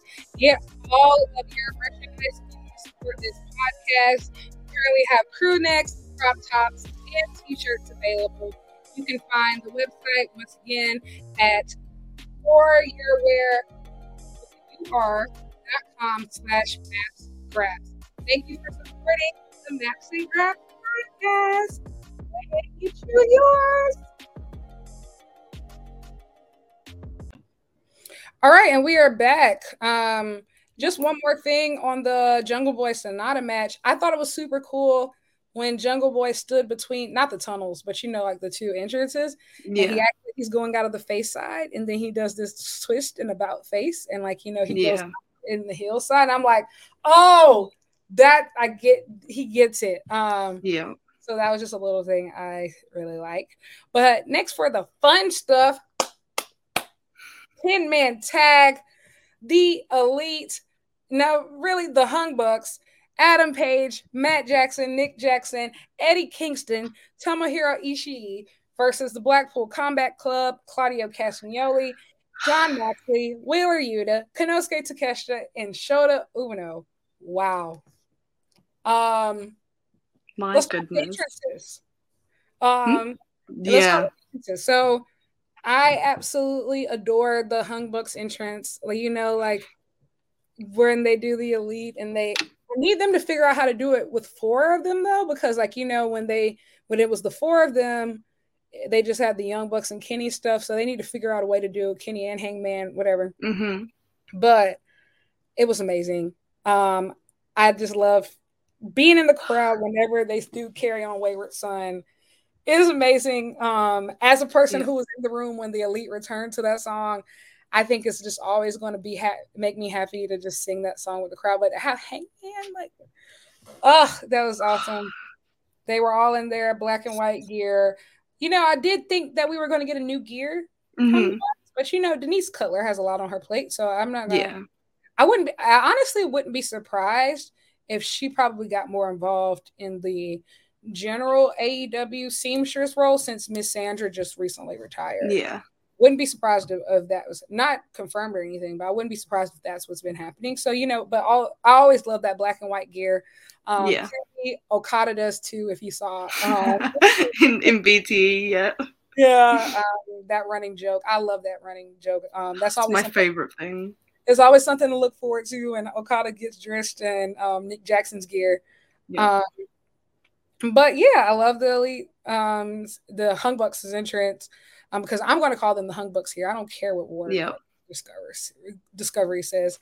Um, Ishii, I mean Eddie, Eddie Kingston got one of the biggest pops of the night. Yes. Like easily, like he's one of the biggest stars in the company. Whether you like, he might not have the so-called look or whatever, but the people have chosen him. I the yeah. only thing I can really think of it too is like I think uh, compared to it reminds me of like Jamie Hayter when yeah. they were doing all those promos and like Britt would be talking and like and Britt and Saraya would be talking and people would just start chanting for Jamie Hayter. Meanwhile, she's yeah. standing in the corner silent, saying absolutely nothing. And to the point where p- fans were just hijacking every single women's se- segment until she got a title. Mm-hmm. And I, I think we're heading there for Eddie. Um, yeah it's going to be interesting how much they do with him because obviously he has a G1 um, coming yes. up. He's only going to be on TV probably for the next two, three weeks, if that, before he heads off to Japan. Um, well, he's but, on the um the oh, yeah. shows on July fourth and fifth, so we might only get him this week, and then he'll probably I don't know whether he'll come back and forth uh, from Japan between like those Independence Day shows and the G1 starting. So we might honestly only get another week of Eddie until like August. Yeah, because um Mox is also going to be in that weekend going for Korakuen Hall. Um, so yeah, that's a really good. having a match against El Desperado. And not that's just, on the second night, and the tag match. Oh, match is I think my thing is I'm like you fucking crazy person. Like yes, Jun Kasai and El Desperado versus Homicide and Jon Moxley is going to be a bloodbath. And then the next day we have El Desperado and Jon Moxley. Like final death. Final death? Their like, first, what does that even mean? I don't know. Their first match was already like, you know, bonkers at Music City Mayhem. Mm-hmm. And I will say it's really cool to like New Japan, we're basically going to get two back to back death matches. Yeah for New Japan. And so like that's super cool. El Desperado, um, he said um, that he's going to make perfect. He, he he said he needs to like do some work just to get the right referees or something. He said no offense to anybody, but read New Japan, you don't know what you're doing when it comes mm-hmm. to like mm-hmm. that. So he said, don't worry, I'm going to find a ref. I'm going to find a all of this stuff like to make sure that everything is perfect. I'm like these sadistic bastards. I can't wait. Um, June, right. July 4th and 5th is going to be an absolute treat. Um, but yeah, Tomohiro Ishii came out. I love Ishii. Um, he got the, the in this match. too. Yeah, yeah, he got the pin in this match, which was super cool because a lot of times he doesn't get to, especially now mm-hmm. that um, um, they didn't bring the belts out um, this weekend, but Ishii, Tanahashi, and Okada are the current never six man champions. And so, yeah. like in a lot of those matches, Ishii never gets to get the pin. So that was super cool. This was a really uh, cool moment, yeah. But the Blackpool Combat Club entrance, man, man, man, man, man. They came out to Death Rider. I also I love both Mox and yeah. um, using their New Japan entrances, like yeah. great. But Death Rider just hit like so yeah. hard um, in that moment um, because it's a different vibe you're going for. You know, I feel mm-hmm. like it's a much different vibe you're going for. Shota Umino, I don't know why he wore his brightest gear. Oh, it was so funny. Like just like him like stood amongst like the Blackpool Combat Club and Takeshita, just like he stood out like a beacon. And I honestly think it was intentional and kind of a thing of is is Shota in? Is he not? Like what is this dynamic? And I think that is something that's gonna be explored later down the line. So I'm excited for that. But like the entrance was so cool. And honestly, I've been like, I've gone back and forth whether Takeshita's going to be in Blackpool Combat Club. I still mm. don't think he is, but he fits in like a glove if that is the route they go. Looked amazing. Like the leather, yes. the leather. It felt like I've never seen somebody look like that effortlessly cool and badass. It reminds you of like almost like a 90s Scott Hall type of guy. Mm-hmm. Like it's just you know, the leather, like the collars. It's just, it yeah. was insane. He looked like he fit like a glove. Like I too don't know if he's going to be in BCC, um, but I think, you know, I will. I do think that BCC. I wouldn't mind them adding a member by the end of the year.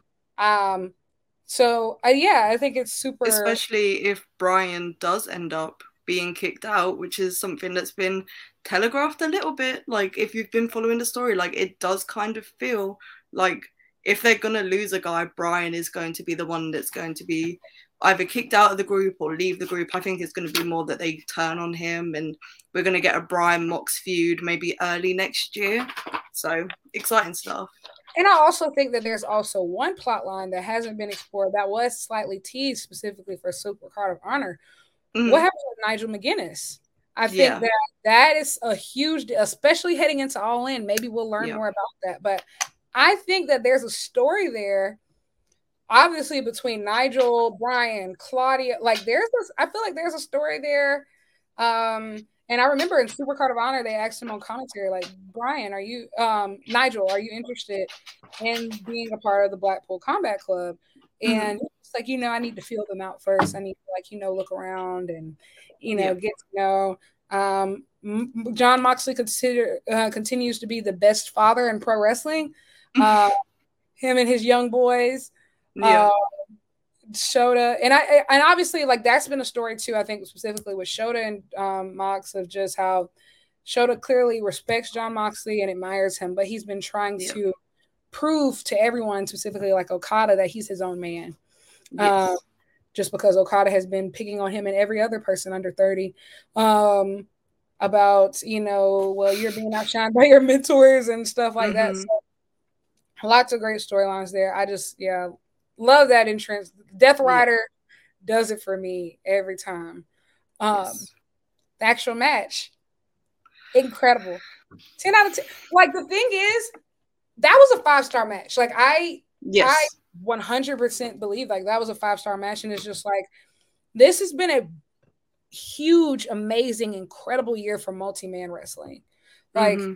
I think trios, we've seen some, I, this year alone, I think I've seen some of the best trios matches. Yeah. Or, you know, eight man matches, 10 man matches that I've ever seen in my entire life.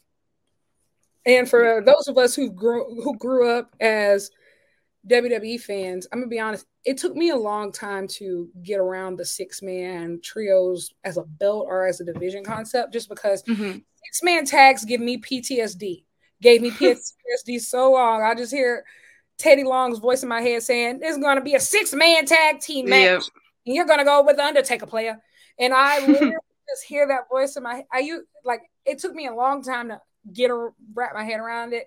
Now yeah. I love trios wrestling. I love factions. I just love all of this. Um, and I think that this year, what we we've seen a lot of guys be very selfless. A lot of big guy, big time guys be very selfless to be in you know teams this year. Yeah. Um, Mox is one. Okada's one. Like I, I mean, Okada's been huge for trios wrestling this year. Yes. Um, Kenny's one. Um, Danielson is one. Um, Switchblade, like more recently as well. Absolutely, like we've seen a lot of top guys. I mean, even if you want to factor him in, Punk as well. Like, yeah, we've seen trios and larger wrestling be elevated to a completely different level in 2023 and i think a lot of that comes from a lot of the you know top guys are really mm-hmm. you know forming teams and stuff and i think can especially like on a card like Forbidden Door, when you had it balanced out, where you had like, okay, some of the stars are having singles matches, but I feel like John, people like Jon Moxley, Hangman Page felt just as important in yes. that tag team match as they would have in a singles match, and I think that's yeah. always what you want with your top guys. Hundred percent, because there yeah. was like so many story layers to this match going in, and it it like lived up to every expectation that I had, and they were high because again anyone that knows me knows that the elite is like my favorite like just my favorite group of wrestlers period like ever and it was just getting to be in the building for like such a star-studded 10-man tag with so many wrestlers that I like not even just on the elite side like with the Blackpool Combat Club as well like I didn't like I love every wrestler in this match and mm-hmm. it was just incredible. There was some insane spots in this, and like the reactions like because we knew that like a lot of the guys would get big reactions anyways so like the reaction that Ishii got like tonight and on Dynamite as well, like it just makes me so happy that like the crowds have been so like loving to him because like he's late in his career as well and still putting on like these incredible performances and like him getting the pin like in the match. It was just an amazing moment for him, I think. And I'm I was just I don't even know how to put into words how much I loved this match. Like you saw, like because we were sat together, like literally. my reaction after it, I was just Charlie was, was silent like, for a solid five. Yes. After the match, like me, I'm talking about it and just like, man, that was so great. She's just sitting there with her hands covered. Like, oh my god. I was just like, no, I was like welling up. I was like so overwhelmed. No, yeah, I was like basically crying. Yeah, the tears were definitely in your eyes. I was like, oh yeah, they did it. They did it. They did mm-hmm. it.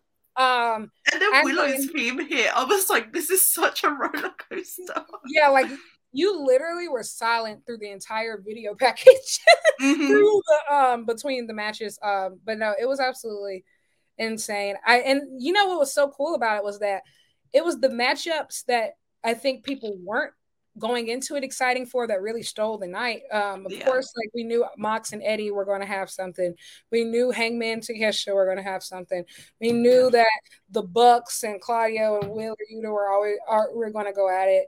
Um, but Takeshita and Ishii was my, my God favorite. Like I think, dude, he knocks him out. Like they, I walked in that match saying we need if that's the yes. singles match next year, or like you know, or anytime I'm here for it. Bring Ishii on yes. Dynamite, like Takeshita versus Absolutely. Ishii. I feel like those two had. I mean, they they it had insane. insane, insane chemistry. Um, and you know, like that, like I said, that wasn't one of the you know the matchups that the pairings yeah. that we were expecting to steal the show, but my God, they did.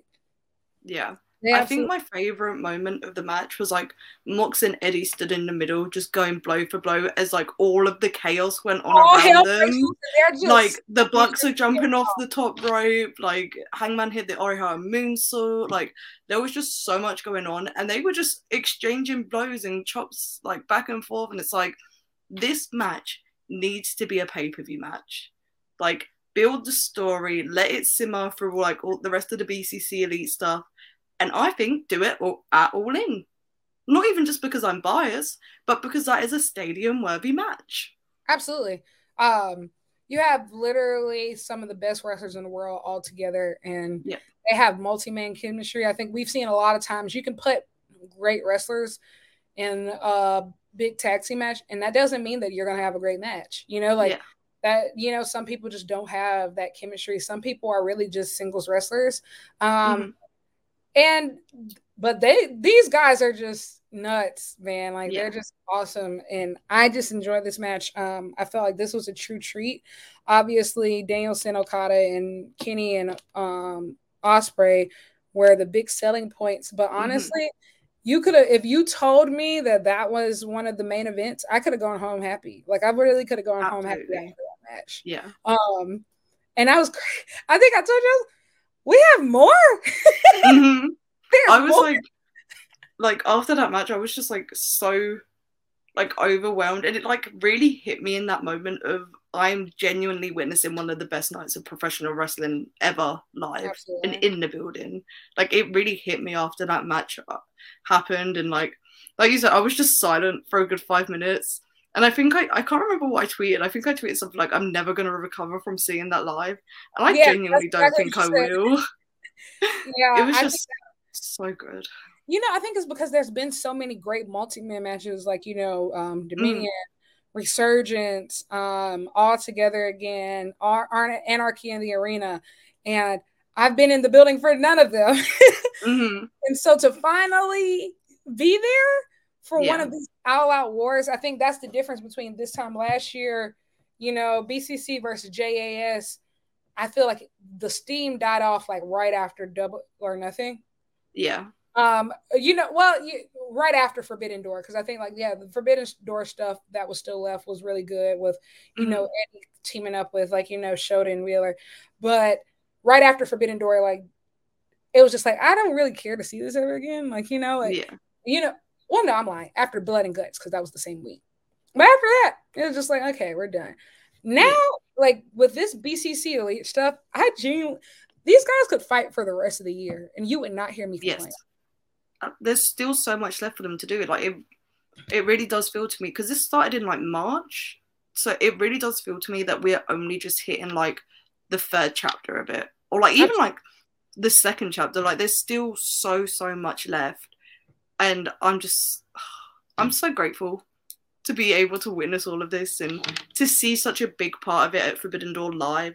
Like being such a big like elite fan that I am is like that Hung Bucks entrance. I was literally just stood there like this, like recorded. I, I was going through it. I was having yeah. some real moments. And I came out and you know, like I I wore my hangman outfit, so I was just yeah. like, I'm so happy. Um, mm-hmm. I was like, this. It's so funny. I, um, I called my mentor from when I got back from the airport, and I was just like, I remember when you encouraged me to get a passport, and I just want to say thank you because I just had the mm-hmm. best weekend of my life. just had the best weekend of my life. Um, Incredible. But yeah, so that match was super awesome. Obviously, we got a lot coming forward. I next was the women's world title match. I feel like good match. I wish I looking back, I really wish that they had put this right after MJF Tanahashi, just because yeah. putting the women's match right after that 10 man tag was just unfair. A lot of people got up, you know, to go to mm-hmm. the back. I mean, in some ways it's understandable, but guys, you always do that during yeah. the women's match, and it's so annoying. Um, but really good match. Um, I wanted a little bit of more of a surprise or something. Mm-hmm. Like obviously Willow and Toni are always good. Toni Storm is just solid. The only woman to ever compete in not one but two Forbidden Doors. Um, yeah. Willow is a great, you know, New Japan Strong Women's Champion. Um, obviously, I think that they did the dirty finish, the rake eyes, so like trying to protect her. Um, good match. I just feel like it should have been placed probably earlier on the card. Yeah. Um, because following that 10 man was yeah possible. It's like like following that 10 man would have been difficult for any talent, but I feel like putting the women on after like was like a really was like a bit detrimental like to the match itself. Like you put that on like at any other point in the card, I feel like not that the crowd wasn't into it, but I feel like more people would have stayed like into watch it exactly. because there was a flood of people that left. Which like I get it, we're five matches deep, we've still got like four to go, and like two really big matches still to come. Like I understand. It's going to be long. Yeah, like you need to pick and choose your moments. Like my moment, like I left like a little bit before the end of the six man, just before the main mm-hmm. event, because like you have to pick your moments, and it was just unfortunate that this ended up being the moment for a lot of people, but for the match, I really enjoyed the match. I thought it was really good. Um, I, I just wish there was like a little bit more to it, and I don't know whether that was just because of the placement on the card or whether like things had to be reworked because of everyone was like kind of anticipating Mercedes for Forbidden Door like before she got injured and I don't know. I enjoyed it, and like I'm happy for the women that they got to be on the card and that they got to have such a cool matchup, and it didn't feel out of place. I oh, just wish there was uh, was like a little bit more like a little bit of something else. I think those were the two perfect stars that if those are with us, yeah. those are, I mean, great representatives. Um, somebody noted, somebody obviously in the media scrum later said that Toni Storm was wearing her stardom gear, mm-hmm. which I was like, oh yeah, this is her stardom stuff. But she said it was like, you know, not, you know, it was just maybe it was, yeah. maybe it wasn't. But um, super cool stuff. Um, mm-hmm. I like I said, I'm interested to see what's next for the women, especially with a possible blood, blood and guts coming up. I think yes, this outcast thing has dragged on so long with mm-hmm. no payoff in sight. Obviously, we have Britt versus Ruby this week um, in the Owen Hart Women's Tournament. The winner will face Skye Blue, who's been on a great run. Um, yeah. Just interested to see what happens next. Um, I think, oh yeah, this is it. So next we have, in my opinion, net match of the fucking decade. Um, IWGP US Heavyweight Championship match. Will Ospreay with Don Callis mm-hmm. versus Kenny Omega.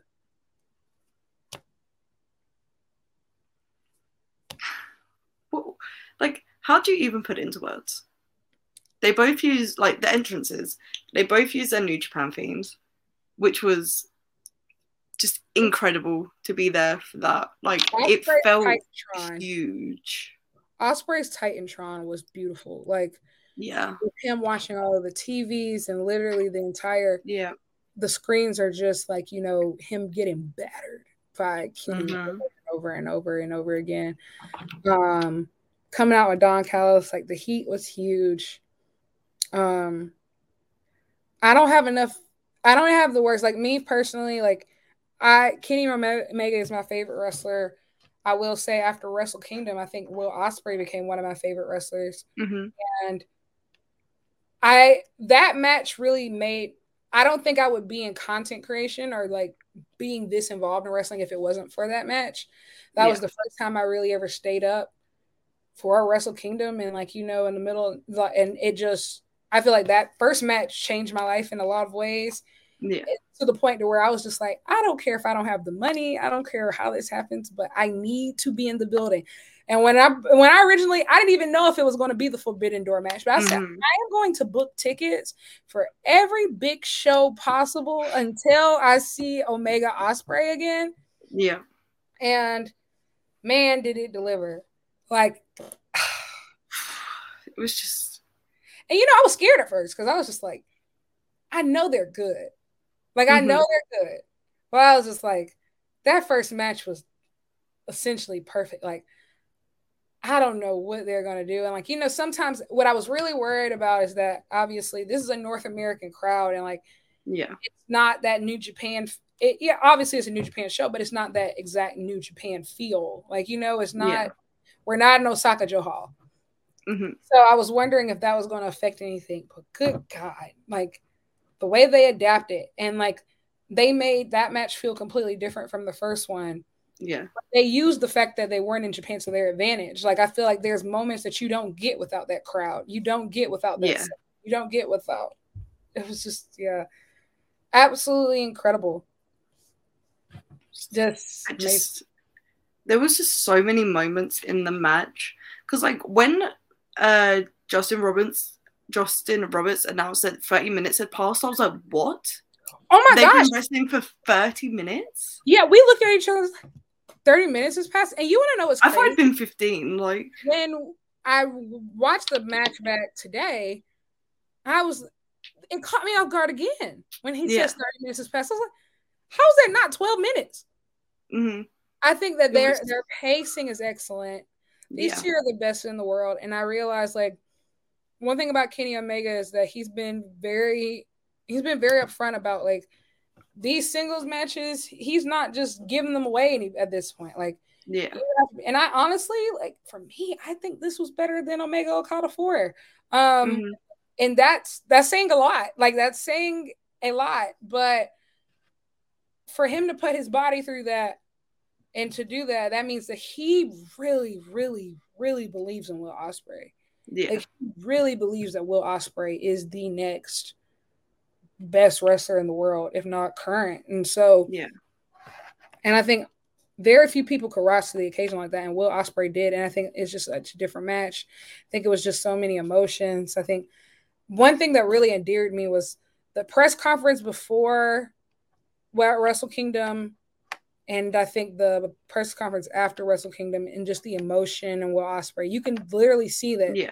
He's mentally breaking. Like this is like he's falling apart and like you can tell like yeah he put all his chips in what, this basket like he wanted yeah. to win it was it was incredible and i and I, I, was even telling my friends this afterwards of like neither of these guys are like hardcore wrestlers they're mm-hmm. not Jon Moxley like you know like they don't yeah. use in every match they don't bleed in every match like these are very much so like you know pure wrestlers and the fact that they, they're getting like this gruesome like this yeah. sadistic like man, man, like only them.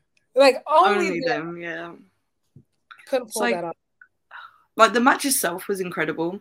And there was just so many spots like the the one winged angel kick out at one. Like obviously we all know what that's a callback to and like what that's referencing and I popped huge for that. Like my video of that's so funny because I just screamed so loud in it.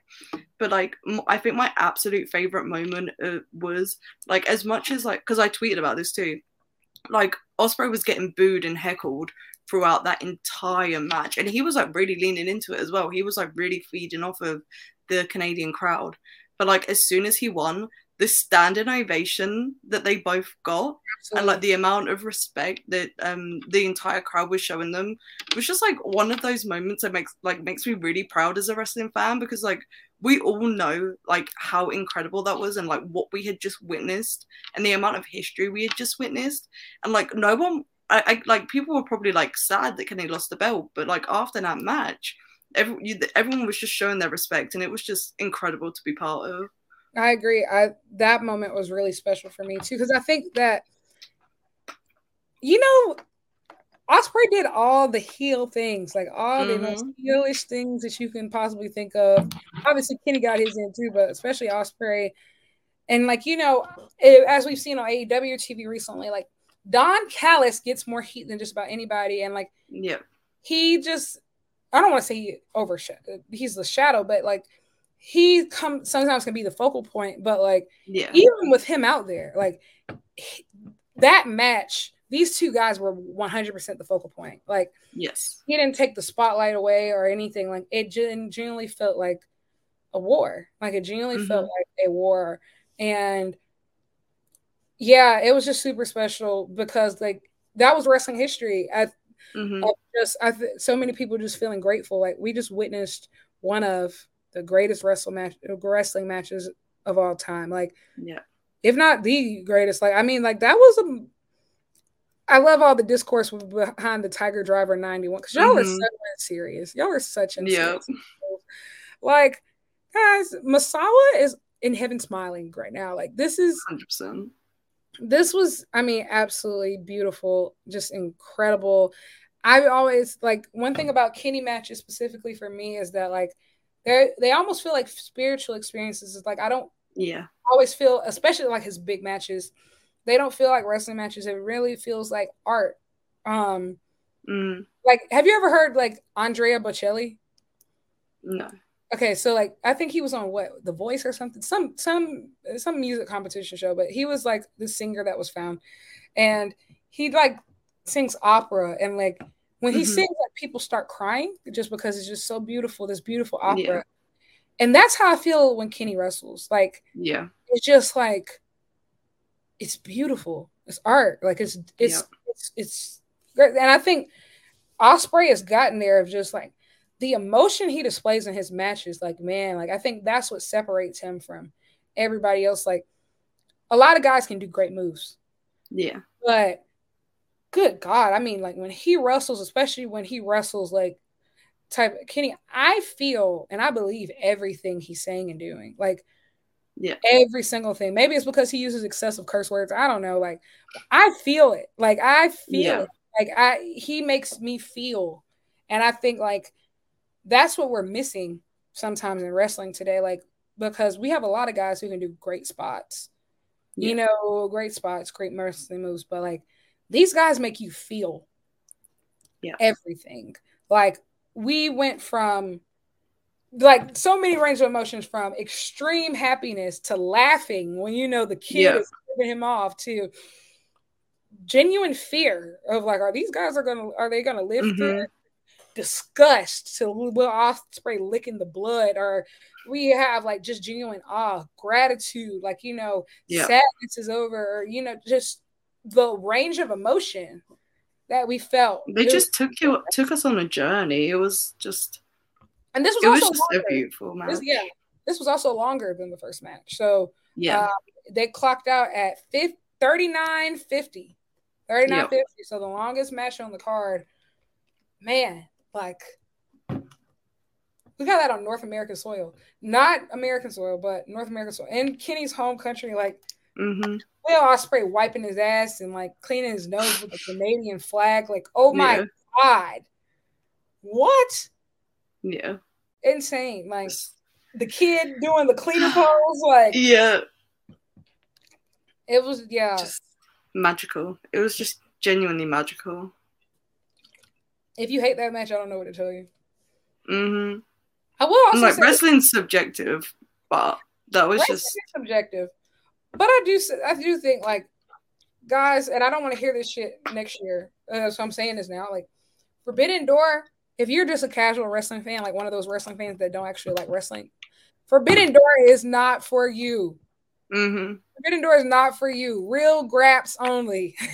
yes. This is where the real wrestlers like this is not a promo heavy show. This is not a big sport entertainment heavy show. Like this is real wrestling. Like, you know, like yeah. And this is one of the only pay-per-views where you know I think that is strictly catered to what rest real, just wrestling fans want of just like yeah just the actual matches of like not the in between angles and you know what I, I ended up because I I went back and forth with myself of just like, oh, like I would have loved a Mercedes debut. I would have loved a Kota yeah. debut. I would have loved all these different elements, but I realized like a lot of the I wouldn't have wanted any of those things to be the story coming out of that show.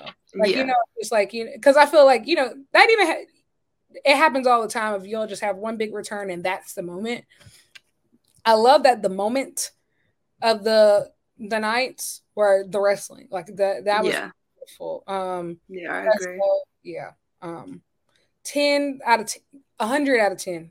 I'm yep. really happy I've been room, was able to be in the room. I don't know what I have to do to get to Japan for Wrestle Kingdom, but we're gonna go for it. Um, Because yeah, that was insane. M- moving on, we had Darby Allin, Sting, and Tetsuya Naito versus Minoru Suzuki and Chris Jericho and Sammy Guevara. I think that this was a really good match to follow um Omega Ospreay simply because mm-hmm. like you know you're always going to one you're going to get the crowd to get up for Judas. You're going to get the crowd yeah. to get up for Kaza Kaze ni Nare. Um everybody's going to get up for Sting and you're going to get people to get up for Naito. Like this was one of those matches to where like even if the actual match was bad people were just so excited to see the people in it. Yeah. Like you know it didn't really matter and I think I just was so grateful to just be there. Like we saw Sting, Sting, Jericho, Suzuki, and Naito in the same ring. Like all these guys are faces Insane. of their particular promotions, generations. Like that was just beautiful as a wrestling fan of just like, you know, to just never take that for granted. Like that was just yeah. super cool. Seeing all these storylines interject of like, you know, Jericho, Naito, um, you have you know, Sting there, you know, Suzuki and Jericho have been teaming up. Obviously, you know, Sammy and Jericho have their drama that's been happening. Of it was just beautiful to see, like to where I'll be honest, I don't really care about you have freaking Sting going through tables and popping yeah. back like it's nothing.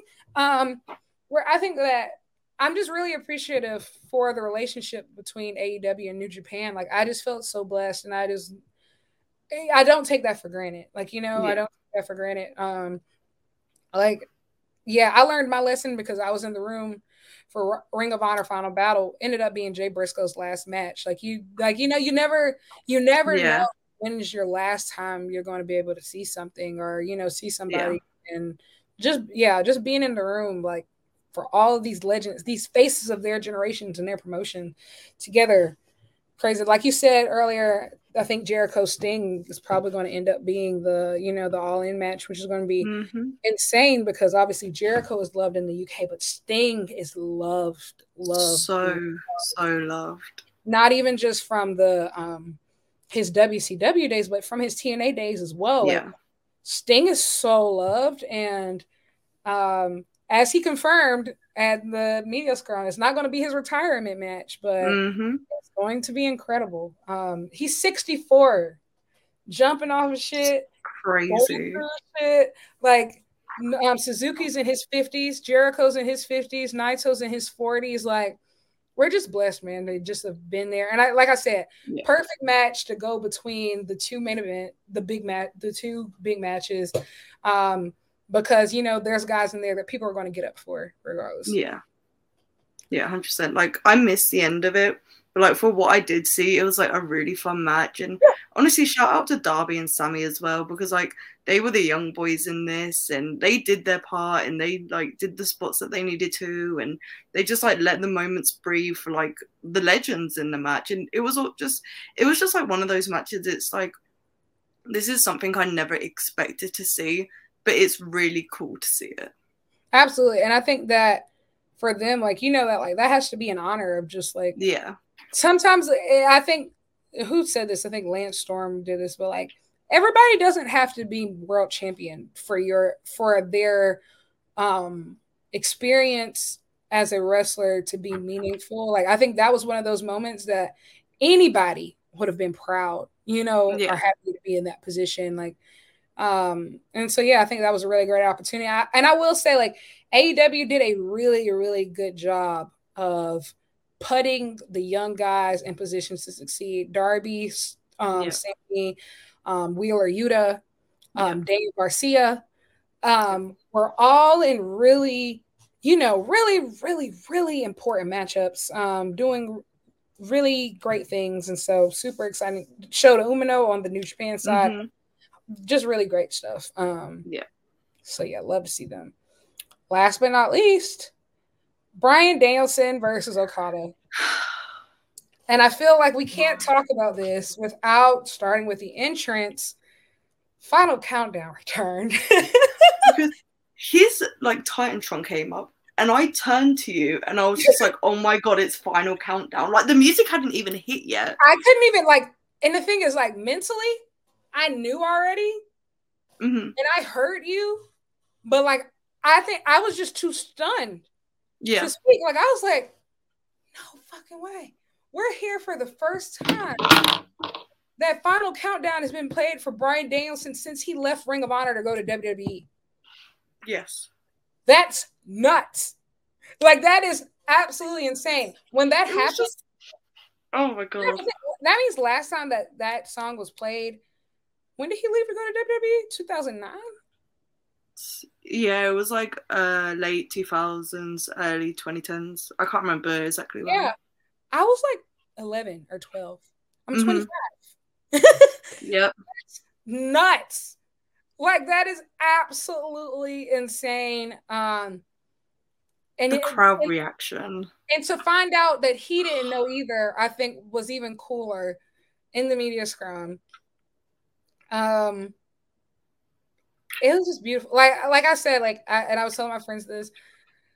Forbidden Twin Door 23 was such a bucket list, a wrestling bucket fan bucket list like type of show. Yeah. Like if you were there, you get to always say that you were there, like you were in the room of just like it must just be it was spectacular just to be in that room.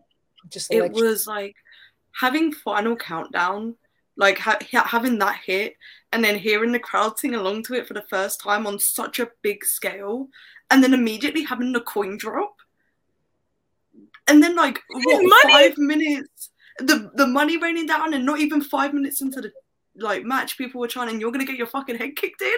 It was just moment after moment after moment. Actually, that was the question that I was to ask um, Bryan if I got gotten Mhm. a chance to, because I was to be like, you know, since you got the W, since you got the AEW, you, I know you've been wanting fans to do the chant, but they like we I guess tried at Revolution, like me, guess- Alexia, and Owen. We tried, but I guess people just don't know it or something. yeah, This is the first time that the chant has been successfully done. You're gonna get your fucking kicked in.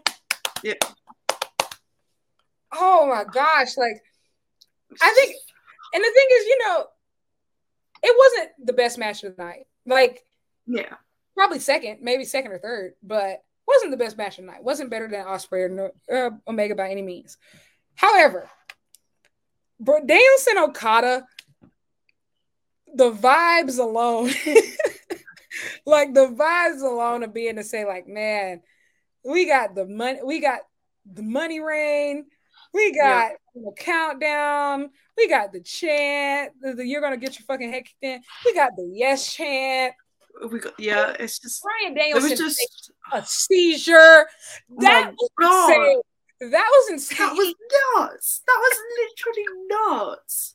Faking a There was seizure. just like the whole match. Like I don't think it was best match of the night. I think it was like my third favorite match of the night.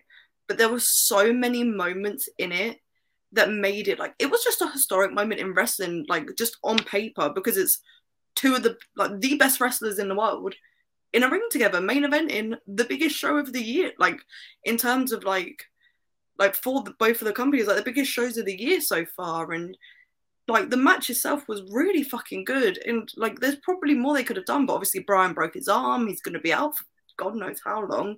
And if they ever have a rematch, I think the rematch will probably be better. But to say I was in the room for Bryan Danielson versus, versus Kazuchika Okada, it's just you don't get a lot of moments like that as a wrestling fan. And this was one of them. I'm just gonna remember forever because That's it was just your cap. Yeah. it was just I don't I don't even have the words for it. Like I don't have the words I say after going on like a minute long rant, but like it's just I haven't gotten to rewatch that one, so I'm gonna rewatch Mhm. that one today. Um, and I'm I'm almost positive that match probably did show up better on TV. Um, Yeah. I think technical wrestling shows up better on TV. Honestly, now that I think about it, um, technical wrestler shows up better on TV. So um, I'm like, excited. and at that point in the night we were so tired as well. And So- like we knew we had the media scrum coming after, so and it was like almost midnight. And like obviously I was like still into the match. I was like so in awe watching it. absolutely, Like I feel like rewatching it, I'm probably gonna like it even more. Exactly. I'm excited to rewatch it. Yeah, they went This one went 27 minutes and 47 mm-hmm. seconds. Um, yeah, I just this was insane. Like this was this it was just insane. I don't think I ever got over the shock value of Bryan Danielson versus Okada. I don't think I like yeah. a lot. It was like hard. I think especially after being there all night, like just being like Bryan Danielson is wrestling Okada right here yeah. in front of me. I'm here. And then later, like when we like we got the money, like this, like one yeah. of the books, like actually holding it in my hand and mm-hmm. looking at it, it's just like, oh, this was real. Yeah. This happened. Like this is a thing. It happened. I mean, like we really were spoiled. Like we were spoiled all weekend long. Like mm-hmm. we have we got four out of at least the top five best wrestlers in the world in two, in just two matches. Yep. Four out of the five out of the legitimate best wrestlers in the world.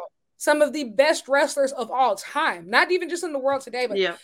four of the best wrestlers of all time wrestled in front of us and in marquee matchups. I mean, you can't ask for much more than that. Like, God, it was just, it was so. I will never take this weekend for granted.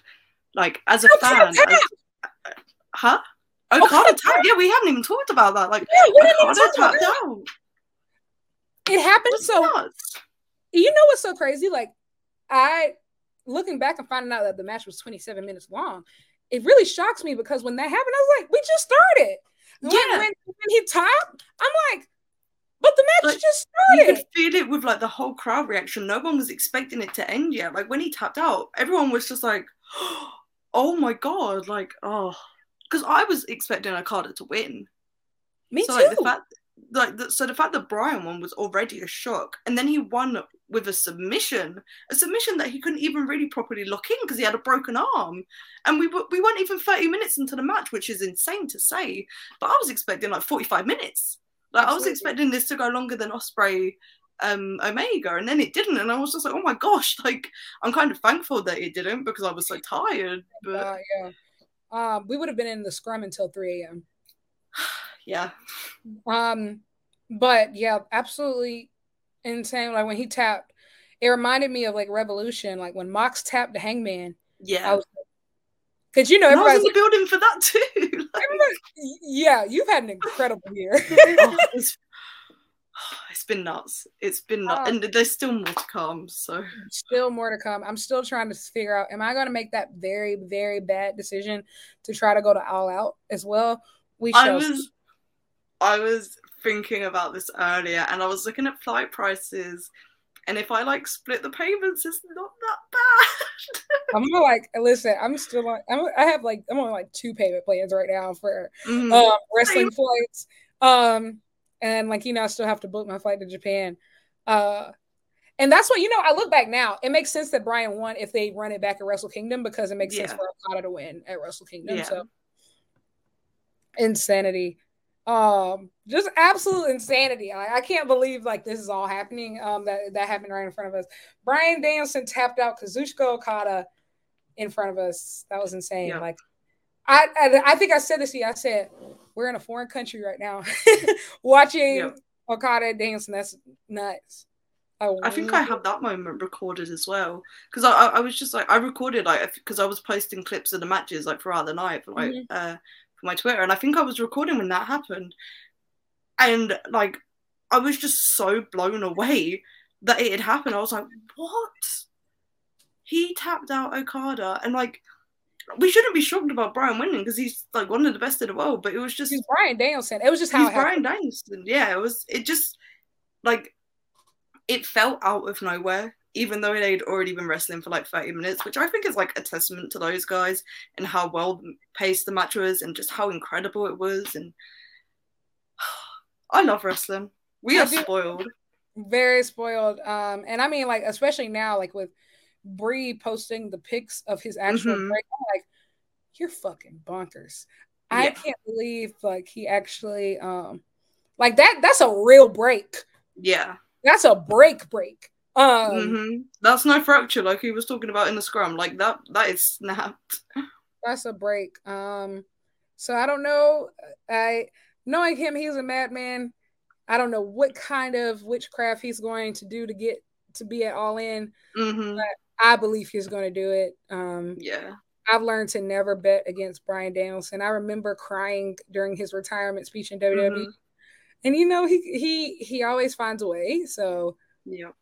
Um yeah, super excited. Um yeah, that was super cool. Can't wait to rewatch that match. I think I'm going to have a completely yeah. new new perspective on it. Um super cool stuff. Um the scrum. Mm-hmm. Um yeah. Were there I'm trying to think of any highlights. Oh, Jericho coming in swinging the water bottle accidentally. If I wasn't awake, still awake at that point, that woke me that right woke, up because I think that woke us up. Was swinging that bat around, and I just started laughing because I'm a nervous giggler, and I like I was like my nerves were like still settling because of um Sting and Darby were like the first people in the scrum, mm. and this mm. was my first time doing a scrum, so like my nerves were still settling, and that first bang of the bat just set me off. And I was just sat there like this, just giggling the entire time because I didn't know what to do. And I'm like fumbling with my phone trying to like yeah record. And like I was also so in shock because first of all, you're you the scrum starts and you're in and you like it's already weird to be in there with Tony, but you start off and you're in the same room as Sting.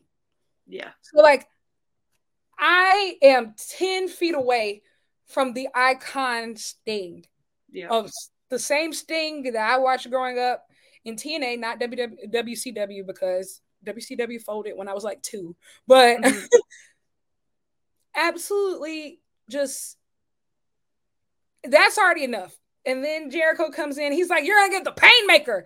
I'm like, mm-hmm. "Whoa!" He said, "It's not your business to get into what me and Naito got going on." And they're like, "Stuff." And then Tony's like, "This is unacceptable of how to act at a media scrum." And I'm like, "Tony, you're hilarious, buddy. You are hilarious. Mm-hmm. You're hilarious. Um, that was cool. Um, who's next? Toni Storm. Toni yes. Storm did a great. I love her heel scrums now. Like, yeah, she's really good. Um, I got to ask her a question. That was fun. Yeah, um, me too. And what else? Osprey. Ospreay. I listen. Ospreay sometimes, sometimes he puts his foot in his mouth, but mm-hmm. I genuinely really, really like him. I think that yeah. his passion for pro wrestling just shines through. Yeah. Like you can tell he really, really loves it and he really cares about it and he wants to advance professional wrestling. And I just have yeah. so much respect for that, for somebody being so young, but feeling that sense of responsibility. Because, like, we've seen other people around his age who might be stars, but they have no intention of like elevating the business. Like a lot of people are yeah. really just looking to elevate themselves, but he genuinely cares about professional wrestling. And I think also just seeing the storytelling of the smile on his face, um, it really like made me warm up inside because it's just like you can tell what that match meant to him and like what Kenny meant. Like, you know, those guys have said a lot of crazy stuff about each other, but I can tell yeah. like they really, really ex- respect each other at yeah. the end of the day. Um, just super cool stuff. And like I love that he puts over BritWres every chance he gets. Um, yeah. especially Rev Pro. Um, he even put over the match with Shingo. Super excited about that. Um, yeah, I, it really made me it like it made my heart warm as a wrestling fan. And also the big bomb he dropped talking about wanting to be Naomichi Marufuji's opponent for his 25th yeah. anniversary show in September balls in Noah's court.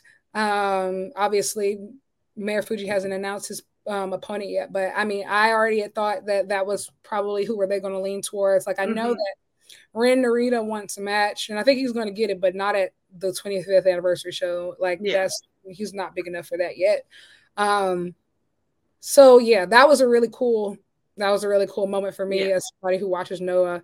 Um, it was just yeah. being in the media scrum with Ospreay, like because of I've like I've grown not grown up like the last like five six years I've been following BritWres so closely, so I've seen the progression of his career like in the British Indies and how much he's done for them. So it was just like I didn't ask him a question, but it's not like something that I'm like like I regret or anything. I I was just again I don't want to say happy to be there, but it was just such a cool moment to see someone whose career I've seen so much of like in person, mm-hmm. like getting him like him getting to do things like this like for companies like AEW and New Japan. It's just it's just awesome to see, and like I have a lot of respect for Ospreay and his in ring talent and the stuff that he tries to do for the like just like the business as a whole. Like I don't know, it was just a really cool moment.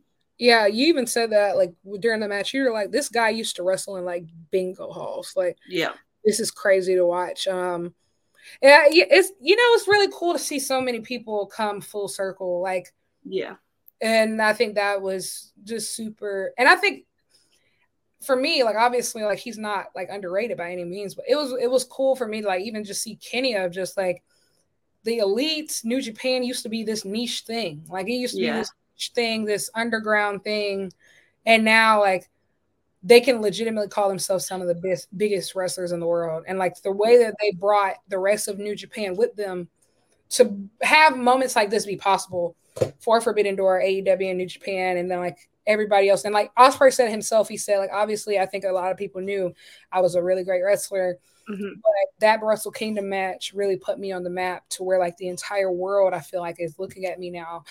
Um, yeah. And I think it's really cool. And you think of like this all started with a little YouTube channel called Being the Elite.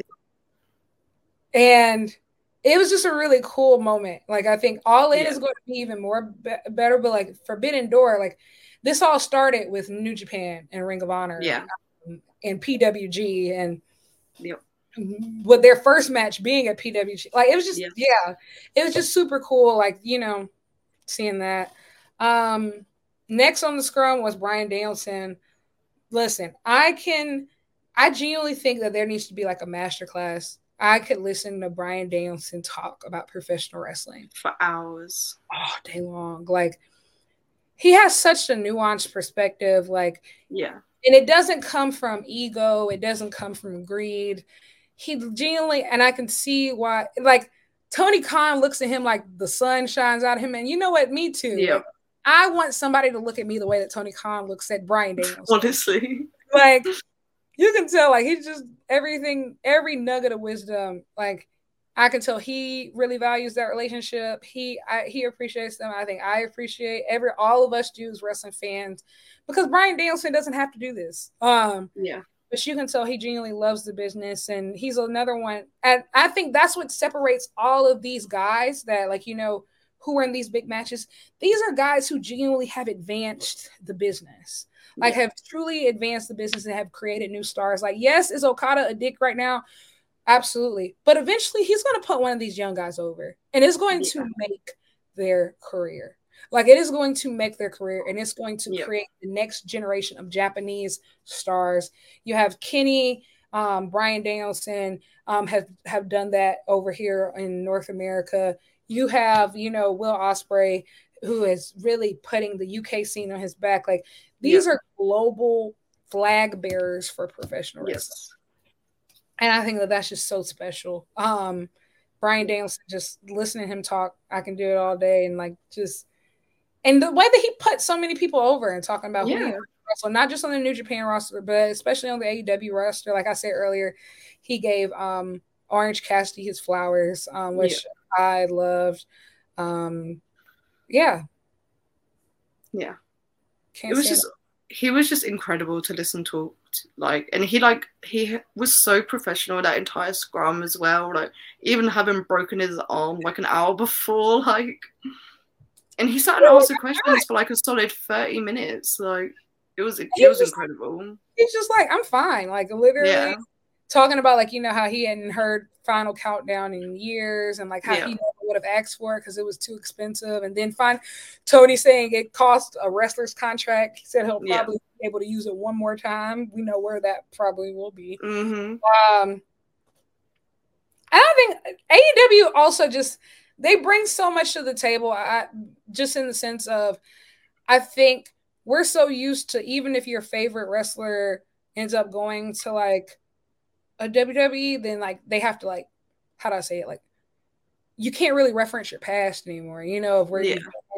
and I love like AEW does all these little callbacks and like, hey, like let's bring back this entrance that from this yeah. other co- company. Like let's bring back this gimmick from this other company. I I, yeah. I love like you know their willingness to do that, and also like the music just is great. Like I, I, think that one thing about AEW that I love is that they understand the importance of music and and entrance.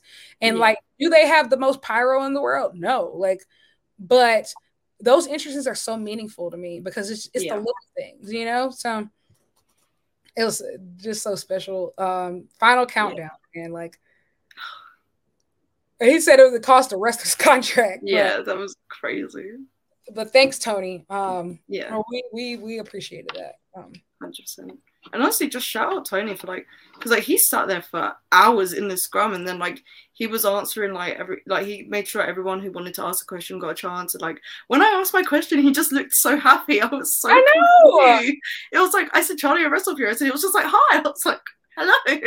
It, it was a, it was like, just a really cool moment it like the way that he smiles at you makes it feel like like you already knew each other. It's like yeah. we met before. Um, and like we both got like you know two questions each. I got yeah. like basically four questions because I asked like two questions each. So I'm like, um, I will say like he would he made himself very available and he didn't have to because we definitely got out of there around two thirty. Um, yeah.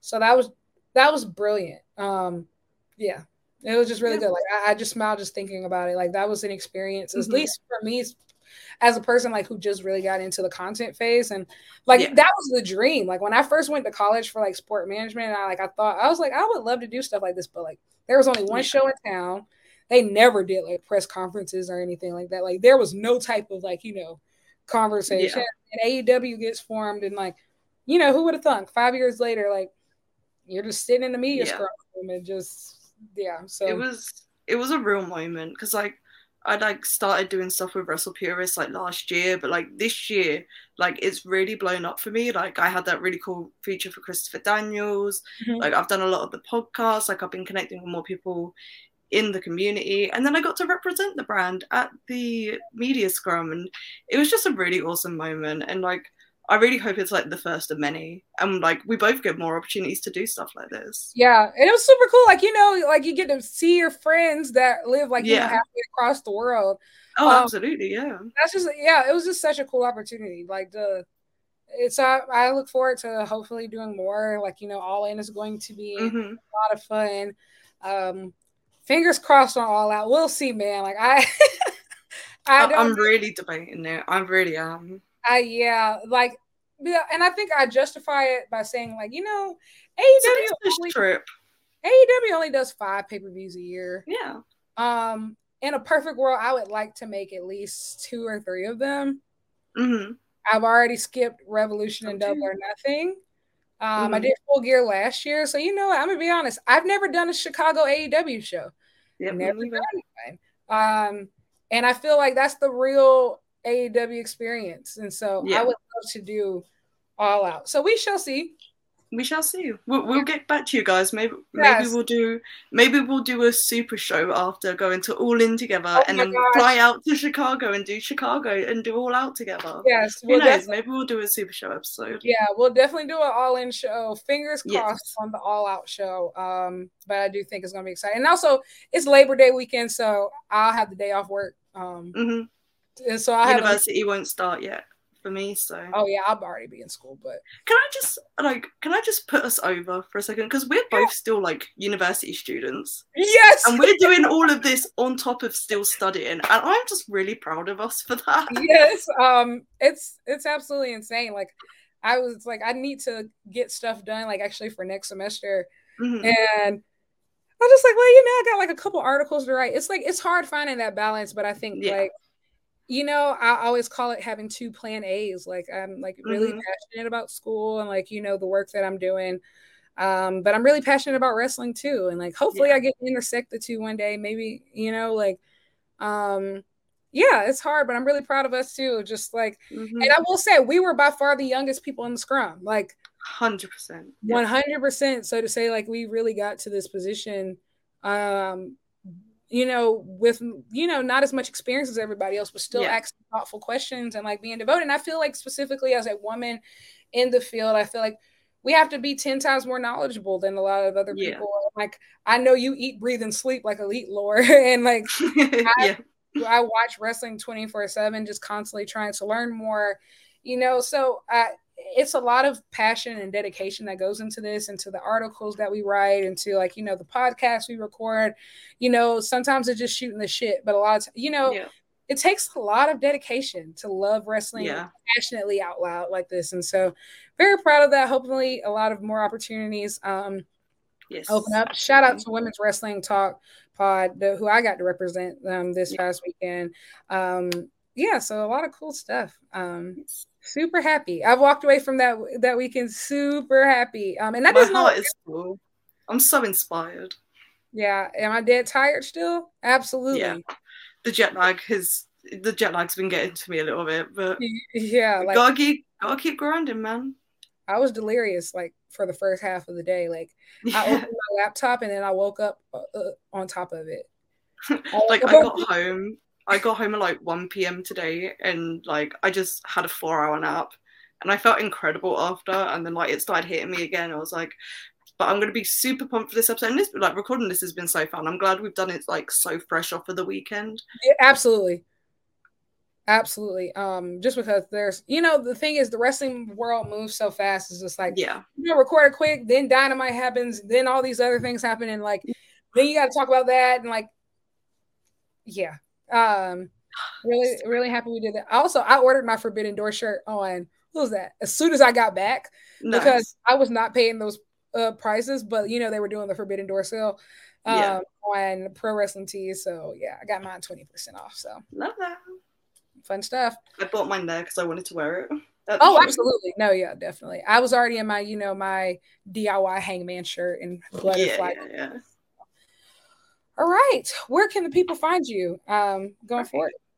So if you want to follow me on Twitter, this is oh no, this I'll figure out. There we go.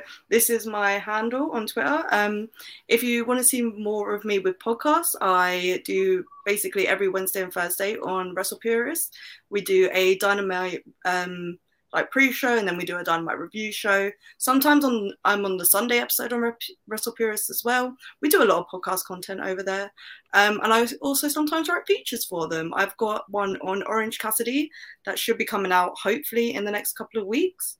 Like hopefully within the next week. So by the time this goes out it should be basically ready to go hopefully. But yeah.